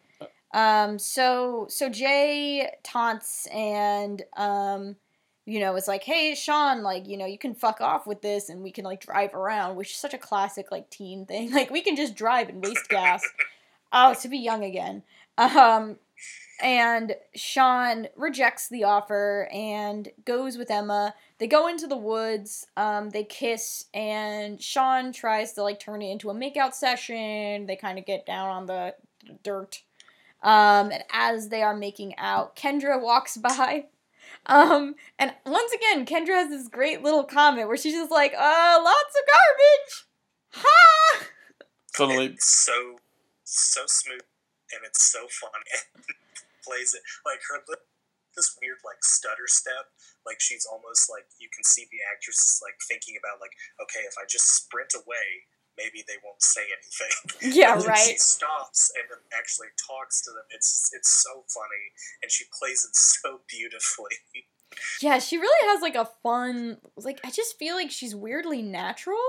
Like there's something very natural about Kendra. Like I mm-hmm. believe I think it goes back to how realistic she kind of feels, but also just like she has these like kind of like these little reactions that are just like I don't know, they just work really well. It was it was pretty funny. I really enjoyed it. Just like pearls suddenly appear in her hand so she can clutch them. Yeah, exactly. Like it was just really funny. Um, and of course, Emma's super upset about this because you know this this hinges on her reputation and identity as an activist, and Sean is just like really pissed off about it. Um, and Sean gets really, and this kind of leads to their big fight and this fallout that happens between the two of them. Um, because Sean's like, you know, you never want to do anything ever with me. Um, and all you care about is like the environment and shit like that. and things like your your your dad. Like, how this- dare you care about your dad with cancer? yeah this is this is what I've been leading up to the the actual she he's like you know you're emma emma nelson she's an activist she's a she's a babysitter she's a nurse and Emma, you know, very solemnly and like sincerely is like, you know, Snake has cancer, Sean, and then he just very petulantly, yeah, I heard, and I fucking died. I thought this was like the funniest thing. it, it was a, it's a, it's such a teen reaction, and just it's so petty. It's it's so like it's so selfish and petty, and just like completely ignoring the context of the situation. Oh, Yeah. It, it's just oh god, it's so it's it's so myopic, but in a way that only a teenager can do it. Like I feel like adults can still be like adults can still be myopic as fuck, but like teenagers and the way that they do it, it just kind of speaks to how like I love teenagers deeply. Like I love working with them. Like honestly, it's always like I've met some amazing kids in my time as an educator. But like every kid, no matter how mature they are, how brilliant they are, they always have a moment like this where they are so short-sighted that you suddenly become hyper aware of how young they are and how uh, how you know how their brains are still developing. And like this is the big Sean realization of just like him being so unable to understand like Emma is acting Emmy Emma is dealing with her fucking stepdad having cancer. That is a big mm. fucking deal. It's like, I'm sorry, Sean, that's gonna take precedence. And Sean is just like, no, it's Emma who's wrong.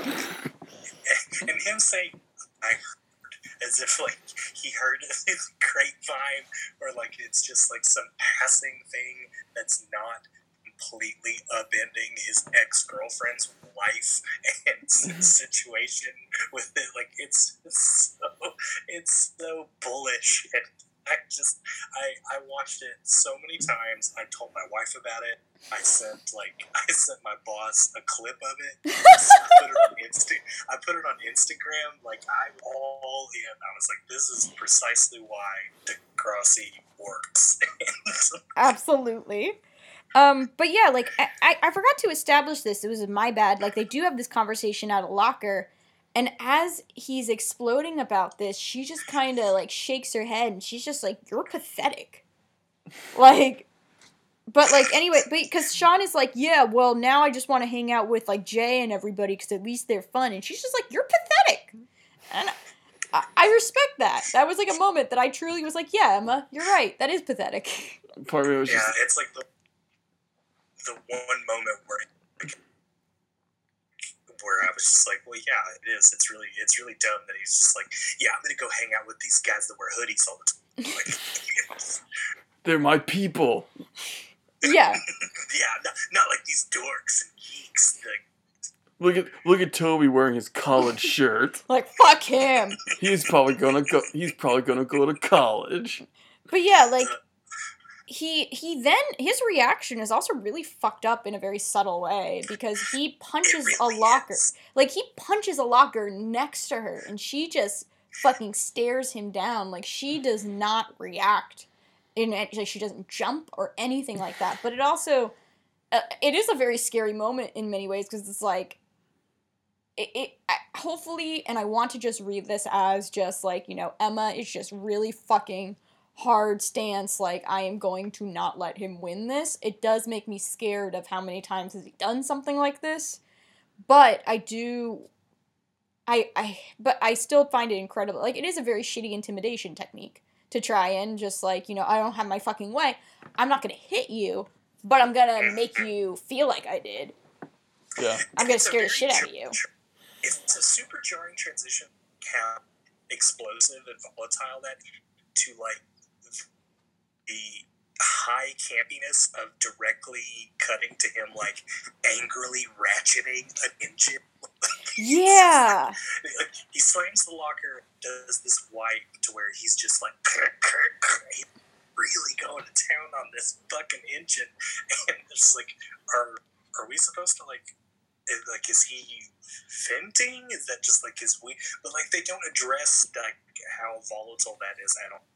And Yeah. the, the transition really jarred me. Well, also like it also kind of reiterates to me how how it it wasn't needed. You know what I mean? Like he didn't have to punch the locker. We already know that he's like physically angry because he's like trying to strip like this fucking thing as he's trying to screw it in. Like you could have just had that and that would have been fine.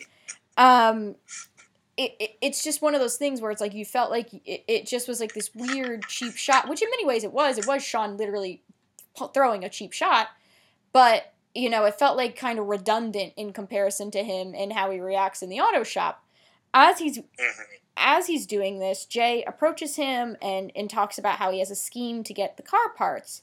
Um, and, you know, kind of invites Sean in on it. And he asks if Sean needs permission from the boss, who I assume is Emma in this context. Um, and they kind of go into the scheme. Now, the scheme, which they're not very specific about in this setup, we see in action, which is that they it's the same, you know, the same cast of characters. So it's Jay, Towerz, and Alex and Sean go into the hallway, and Jay is like, "Okay, I'm gonna go steal some shit. Like you guys keep the ju- janitors distracted." He then busts into Snake's computer lab. He is looking at um he's kind of eyeing some keyboards that he can snatch and like a keyboard that he can snatch and Sean jumps in and is like, "Hey, like you could do that and get like 50 bucks or you can steal this," which reintroduces that lime green laptop that Spike gifted Snake. So, Which is honestly, if TV if, if TV has taught me anything, it's that electronics are super easy to fence, and you always need to steal sound equipment or musical instruments, Mm. which which I think which I think that that's just a consistent thing of TV. But also, uh, there's the real insidiousness. I think of his plan is that the fact that Jay makes Sean implicate himself instead of saying Yeah. like, instead of just instead of just stealing it, he's like, no, it's your idea, so you get to take in the score. he calls it an honor. like- Yes, yeah. It's a very slick, manipulative thing that he like because he now he his hands are basically clean. Yep. And Sean now the one that's implicated in the crime, which as you guys will see, like really spins out of control. Yeah. Well, it's also interesting because it's like Jay Jay straddles the line in terms of fault. And it is kind of interesting that and, and like not to say that I think he has pure intentions, but it does almost feel like in the way that he gives this to Sean, it's kind of like trying to give him a sense of control over what is happening because Jay isn't afraid to get his hands dirty. He was complicit in breaking into that vending machine. He wasn't totally like hands off and like having other people do his bidding. He still broke into the room and was going to do I don't know, he's very interesting because he's not as hands off as you may expect someone in his position to be. because stealing some candy bars is a mi- minor offense. Yeah. Stealing a two thousand dollar laptop is grand larceny. That's true. So like I think there might be also that element. This kid knows how to work the system. That's true. That might just speak even more so to his manipulation. Yeah, no, that's Jesus, Jay. that's that's the only way I I didn't read it as just like you know he's he'll do this, but that's like I was just like he's setting it. If things go wrong, he'll let Sean God take the fall. damn, Jay. Yeah, exactly. Yeah, yeah. It's like it's like, a, it's like a Lex Luthor. It's like it's some shit. It like means the whole cr- it's the whole cr- discuss. Mm, it's just like I don't have like I I understand all the like the social implications of it, but I don't have a lot of respect for thieves. Like you know, In in this case, it's a. I mean, while there is definitely something to be said about like not really having money and how there are systems pushing people down, I think stealing a laptop from a dude who just who is dealing with cancer is is not a way to rationalize your Uh, your stealing. you- you're Exactly. well. It's just did I ever tell you how my father dissuaded me from stealing? How? My father told me he's just like, look, if you're gonna steal, steal like five to ten million dollars. Steal reti- like steal money that you could retire on. Mhm. Like you don't want to go. Yeah. You don't want to go to jail for stealing like a candy bar or something, because it's just like, what's the point? You eat it, it's gone. Like you steal enough money that you never have to work again. so my dad was essentially like, be Danny Ocean or be a, like an honest man, and it worked. yeah, He's no, for sure. Well, I mean, or you do nothing. Like you, Yeah. Like I understand I understand in general though why why people steal, et cetera, et cetera, et cetera. But like yeah, once again, like even regardless of your circumstances, I think we can all agree stealing something from a cancer patient Yeah. is not good. It's, It is, especially because the very next scene is him, like, basically self-flagellating because he's like, I, I wrote it down. I, I know the chemo is making me stupid, but like, Jesus, dude, Yeah. a little slack. Like you Yeah. just, He's well, I so um the oh yeah well before we get too far into that uh sean as sean is stealing he's like looking at emma's fucking classroom photos it's just like super heavy oh handed god. it's like i Oh think my this was bad enough like And I, I wrote down a signed apology, Emma. Like you, you Yeah. can't just like sign a pic, a picture of yourself and be like, "Oh yeah, we're gonna be totally cool at this." yeah like Here, here's an 8 by 10 glossy of myself. Yeah, it's really funny because so so the day after after Sean has stolen the laptop, like yeah, she's writing like to Sean from Emma in like kind of clunky handwriting. Like I like that it doesn't look perfect, but also it's like a headshot. It's really weird.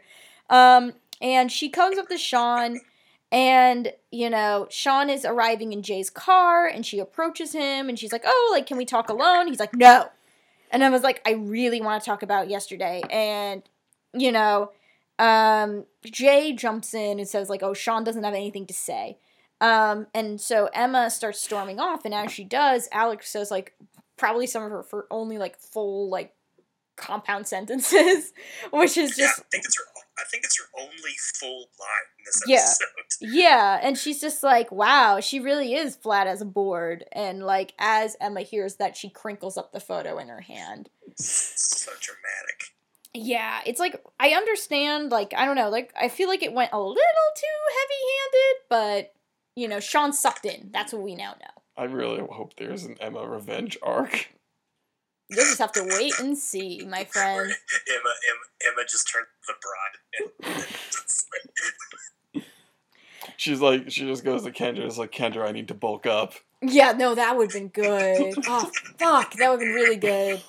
Um, oh my god! And then just like, like a few weeks later, Alex says some shit to Emma, and Emma just like unzips her hoodie and just throws it away, and she's wearing a black tank top, yeah, and like she just has these like fucking muscles, and Yes. she's just like, let's do this. I really wish this is what happened. I can't even like go along with it. I just wish it was the reality.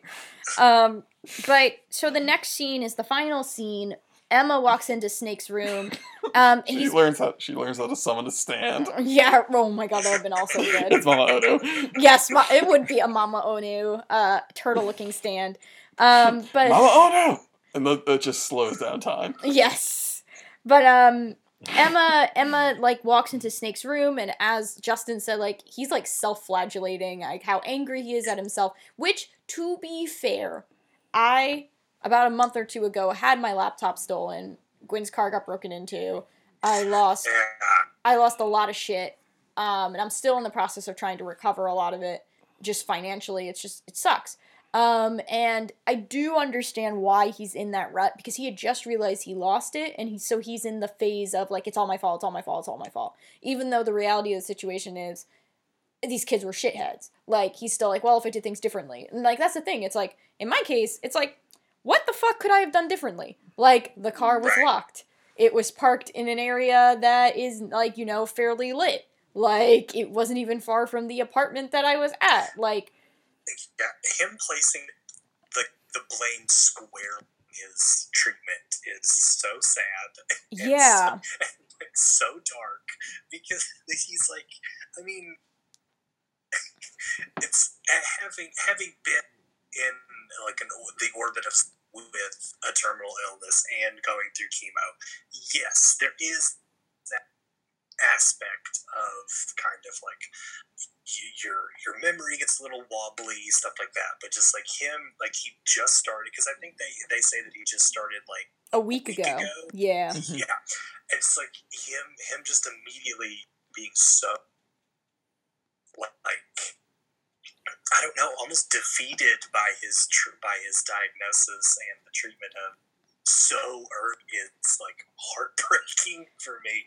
Yeah. just like the, that line of just like I know I know the chemo is making me stupid, but like Jesus, man, like it's you're gonna be fine. Everything's gonna be. Yeah, it's like it, it is a very when you frame it like that, it is an incredibly sad moment. Like, I mean, it was a sad moment from the perspective of this is a guy who just had his brand new laptop stolen, but like the fact that it, it spirals into this negative thought, which I do understand because like I was in a really dark place after that happened because it does start like it starts kind of it feels like like any weaknesses you feel that you have you start pulling out because of this because like things because like something happened beyond your control and for whatever reason you start reasoning with all of your your flaws. In the case of snake what he sees as a big flaw right now is that he's sick. So it Mhm. makes sense that right after it manifests it now like because like at last episode like he's he's saying like look i gotta beat this and i gotta fight this and i gotta try and fight it in a way with a sense of humor because if i don't then i'm not going to make it. And now we have this conversation change a little bit into like oh my god like all this bad this word somehow i've had even more bad shit happen to me after i got diagnosed with cancer and it's because like i do not have the emotional capacity that i need to be a person Yeah. And the implication that he's thinking that he's a bird now yeah on his fa- on his family yeah extra dark, extra dark. Yeah, it is. It is a really sad situation. But Emma tries to, you know, Emma just kind of stares off and kind of stares down Sean in the hallway. And she just, her last line in this episode is maybe it's not the chemo. Yeah. So, Turn him in, Emma. well, she's got to figure out if he, if she has to prove he did it first. And I, I feel like this, the ending of this episode, is quintessential uh, uh, yeah, end credit beat because Yeah. it's just kind of like, kind of, uh, you know, very, very like, I don't want to say like sinister, but like he's he's like looking over his shoulder, kind of mid mid step, and then it, the credits come up, and then that like mournful piano note starts to, and like you really. They're getting better at their it's- ends. Yeah. yeah, it's like I'm way in now. Like I, I gen myself from like watching the next three episodes.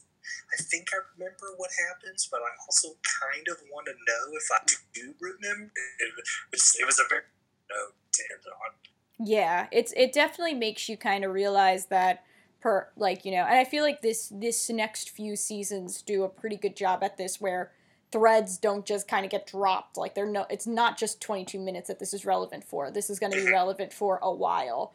Um and I, we're seeing flashes of that. We saw flashes of that in season two and when they did it right they did really did it right. But as i was watching this i was like oh shit right. Like things are not as like contained anymore. Um and it's going to be interesting kind of watching all of this because there's so much unresolved and so there is something kind of sinister about the way it was all framed and and you know that it's going to come back. Um And I, I think this is a really good start to um, what Frank will start to see the the the show really starts to do serialized storytelling really well. mhm. but still also still also kind of delivering these like single issue these like single episode arcs usually in b plots but like it, it really it really starts to experiment in this season with serialized storytelling and i feel like they do it really well and they kind of start to, they kind of do that more so as the show goes on Mhm. um, kind of showing how they're get, getting more ambitious with their with their threats. yeah no i agree um so that being said frank how would you rate this episode Uh, see. yeah fair enough it's it's pretty ugly in parts Yep. Oh, It's- man. real ugly there's some interesting Yeah. moments but it's ugly I actually, I, hey, uh, just because of like the narrative implications of it, just because I, I, we're starting now to see them tell bigger stories and kind of let like different narratives breathe. But yeah, I mean, there's there's also there's a lot of super troubling stuff that when when you're really looking like really becomes apparent. So I think I may knock it down to like a B minus, let's say. understandable yeah yeah i think I'm comfortable with that. it's it's an episode that I think if you were to write if you were kind of more to like look at this as like a meta piece, if you were to kind of reflect on the series, I think that this would be a really good episode to discuss in like kind of like an essay form about the methods of serializing in Degrassi. But in the grand in as an individual episode, yeah, I agree. I would I feel like bumping it down is right way to do it. Um, so let's get to character rankings. Let's try and bang this out real quick. Frank, are you feeling up for it? Yeah. Okay. Um, a lot of people going down. Yeah. Toby is going down for being a shitty friend. Yep. Um, Liberty for not Liberty for not having any speaking roles, like just being in the background. Like I, did, I j- enjoyed. Um, what you call it? Um, Paige. I think this might be the first time, but she's starting to lose some points Mm-hmm. because she is still not dropping Spinner after he has revealed himself to be both homophobic and anti-Semitic. That's understandable. So, um, no, that's understandable. what you call it? Kendra um, is on the rise. Spinner is finding even new sub basements that JT and Toby never explored. Oof. Um, JT's going down for abandoning his friend.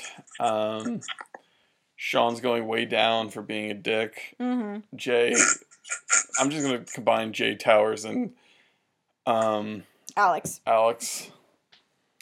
They are all just towards the bottom. Um,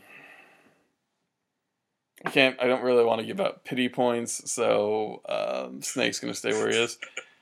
Um, Emma's on the rise for sticking to her guns. Um, is that it? Uh, I think. Oh. more. Uh, Um, the the the uh, auto shop teacher is on the rise. good. Yeah, he tries to validate Sean positively. It's just Sean doesn't listen to Sean, listen to the teacher. Instead, listens to Jay. Yeah. Um, Justin. I I I didn't I, I couldn't remember how you did this bit, so I literally just made like a, a one two three list. Okay, Sure, so that works. One, That's fine. I like my that. Number one is my number one is Alex uh, for that fly ass lady bully look. Uh, my number two is Sean for the start of a big arc because this is this is a big thing for him. Uh, Mhm. number th- number three uh, is the debut of the catback system, uh, the most coveted of car parts. and I also have a four way tie for last: Jay, Emma, JT, and Toby, aka Tobes. Just Valid. They're all terrible people, They're- and I feel like, yeah, I'm comfortable with that. yeah, no, I agree. Um, so let's go to recommendations. Let's try and bang this out pretty quickly. Um, my recommendation, I I didn't really, I don't know. It, this trope is not something I'm unfamiliar with, but I find myself having difficulties trying to recommend something that I felt comfortable recommending. I think Friday Night Lights kind of deals with this to a certain extent because a lot. Yeah, Right? Really. Yeah, like I I try not to recommend it too much because it's like my favorite TV show ever. I do think it does deal with this, especially in the case of Tim Riggins. I feel like Tim Riggins is like a better realized version of Sean, and that's kind of what I Oh, mean big by time. Like if Sean was on a different show, he'd be treated differently. If Sean was on Friday Night Lights, he would be Tim Riggins. Like that's it. So I feel like that analogy is so good it like makes me angry. Thank you. I try. but like that's how I feel. Like I feel like if you are interested in this kind of trope and you're interested in this character who is at a precipice and like does not quite know the right thing to do, has talents and has gifts, but still is not living a great life and also has a shitty older brother taking care of him. Wow, actually this is perfect. Um, check out Friday Night Lights. Tim Riggins is one of the lead characters in it. So if this isn't this is a character that you want to see done in a more sympathetic light, whether it's warranted or not, Friday Night Lights is the way to go. Um, if you want my just why not listen to it, if you want to listen to someone singing about being in a rut, um, I've been revisiting Bomb the Music Industry's album Adults, Smart, Shit Hammered, and Excited by Nothing, and I'm really enjoying revisiting it. Um, and it's similar about, in a sense of like kind of being in a rut and not really sure what to do. more targeted toward an older audience, but it has some really good songs on it, and I'm enjoying revisiting it. So, Justin, what's your recommendation? Well, I I think for this kind of trope, like you said, like every every television show under the sun has done these two plots. Like I, you'd be hard pressed to find a show that hasn't done it. But I feel like a a very um, sustained and uh, narratively satisfying version of this trope, especially the like a two friends that have kind of drifted apart into different social structures, um, oddly enough, is Justified. the the the Timothy Olyphant and really? uh, Walton Go- Walton Goggins show, mainly because while, while that show is, is very pulpy and, and like has a cool kind of crime element to it, the two uh, Raylan Givens and Boyd Crowder are at the center of it, Mm-hmm. and you you see kind of through the the seasons how these two men had a relationship. It had a very strong relationship bond, but then felt themselves moving towards uh, like because Raylan obviously becomes a U.S. Marshal, while Mhm. Boyd Crowder becomes a like a total nuts like criminal. Mm-hmm. But it's like the, the show really treats like their relationship very well, and it's very nuanced, and I feel like that's a, a more entertaining and kind of sustained version of that. Um, as far as my just out there recommendation, um, I can say Dark Shadows. Um, Mhm. It's something. It's something that I kind of had a connection with as a child, uh, just because they showed it on the Sci-Fi Channel. Uh, but now that I'm starting to get into it, like it's a very like idiosyncratic, odd, technically like astounding soap opera. Like in, in uh, Amazon just put it all up, all like 1,266 episodes. Um, they have a bunch of collections where like you can start at the very beginning if you start right whenever the monsters start to show. Uh, uh, it's it's super interesting. I've I've really enjoyed it a lot. I've been kind of de- delving into the expanded universe of it in my my job at the Collinsport Historical Society. But like the actual show is super entertaining, and I feel like if you want something long and something that you can really dig into, uh, just in terms of longer narratives, uh, check it out. Nice. And Frank. Um, I just want to do these real quick. I'm getting kind of tired. Um, uh, You've been keeping it together very well. I'm very Um, impressed. I'm so proud of you, man. Like I, I promise we'll bring it in soon. um, yeah, it's uh, it's what one in the morning here, Justin. Um, I'm gonna recommend uh, for a documentary about criminals. Um, I'm gonna recommend the Fyre Festival documentary on Netflix. uh, Yes. Fyre, the greatest party that never happened. Um, it is absolutely fascinating um, and satisfies your eat the rich like cravings a bit. Um, up until like night falls at the Fyre festival, then you actually I actually felt scared for the kids. Oh.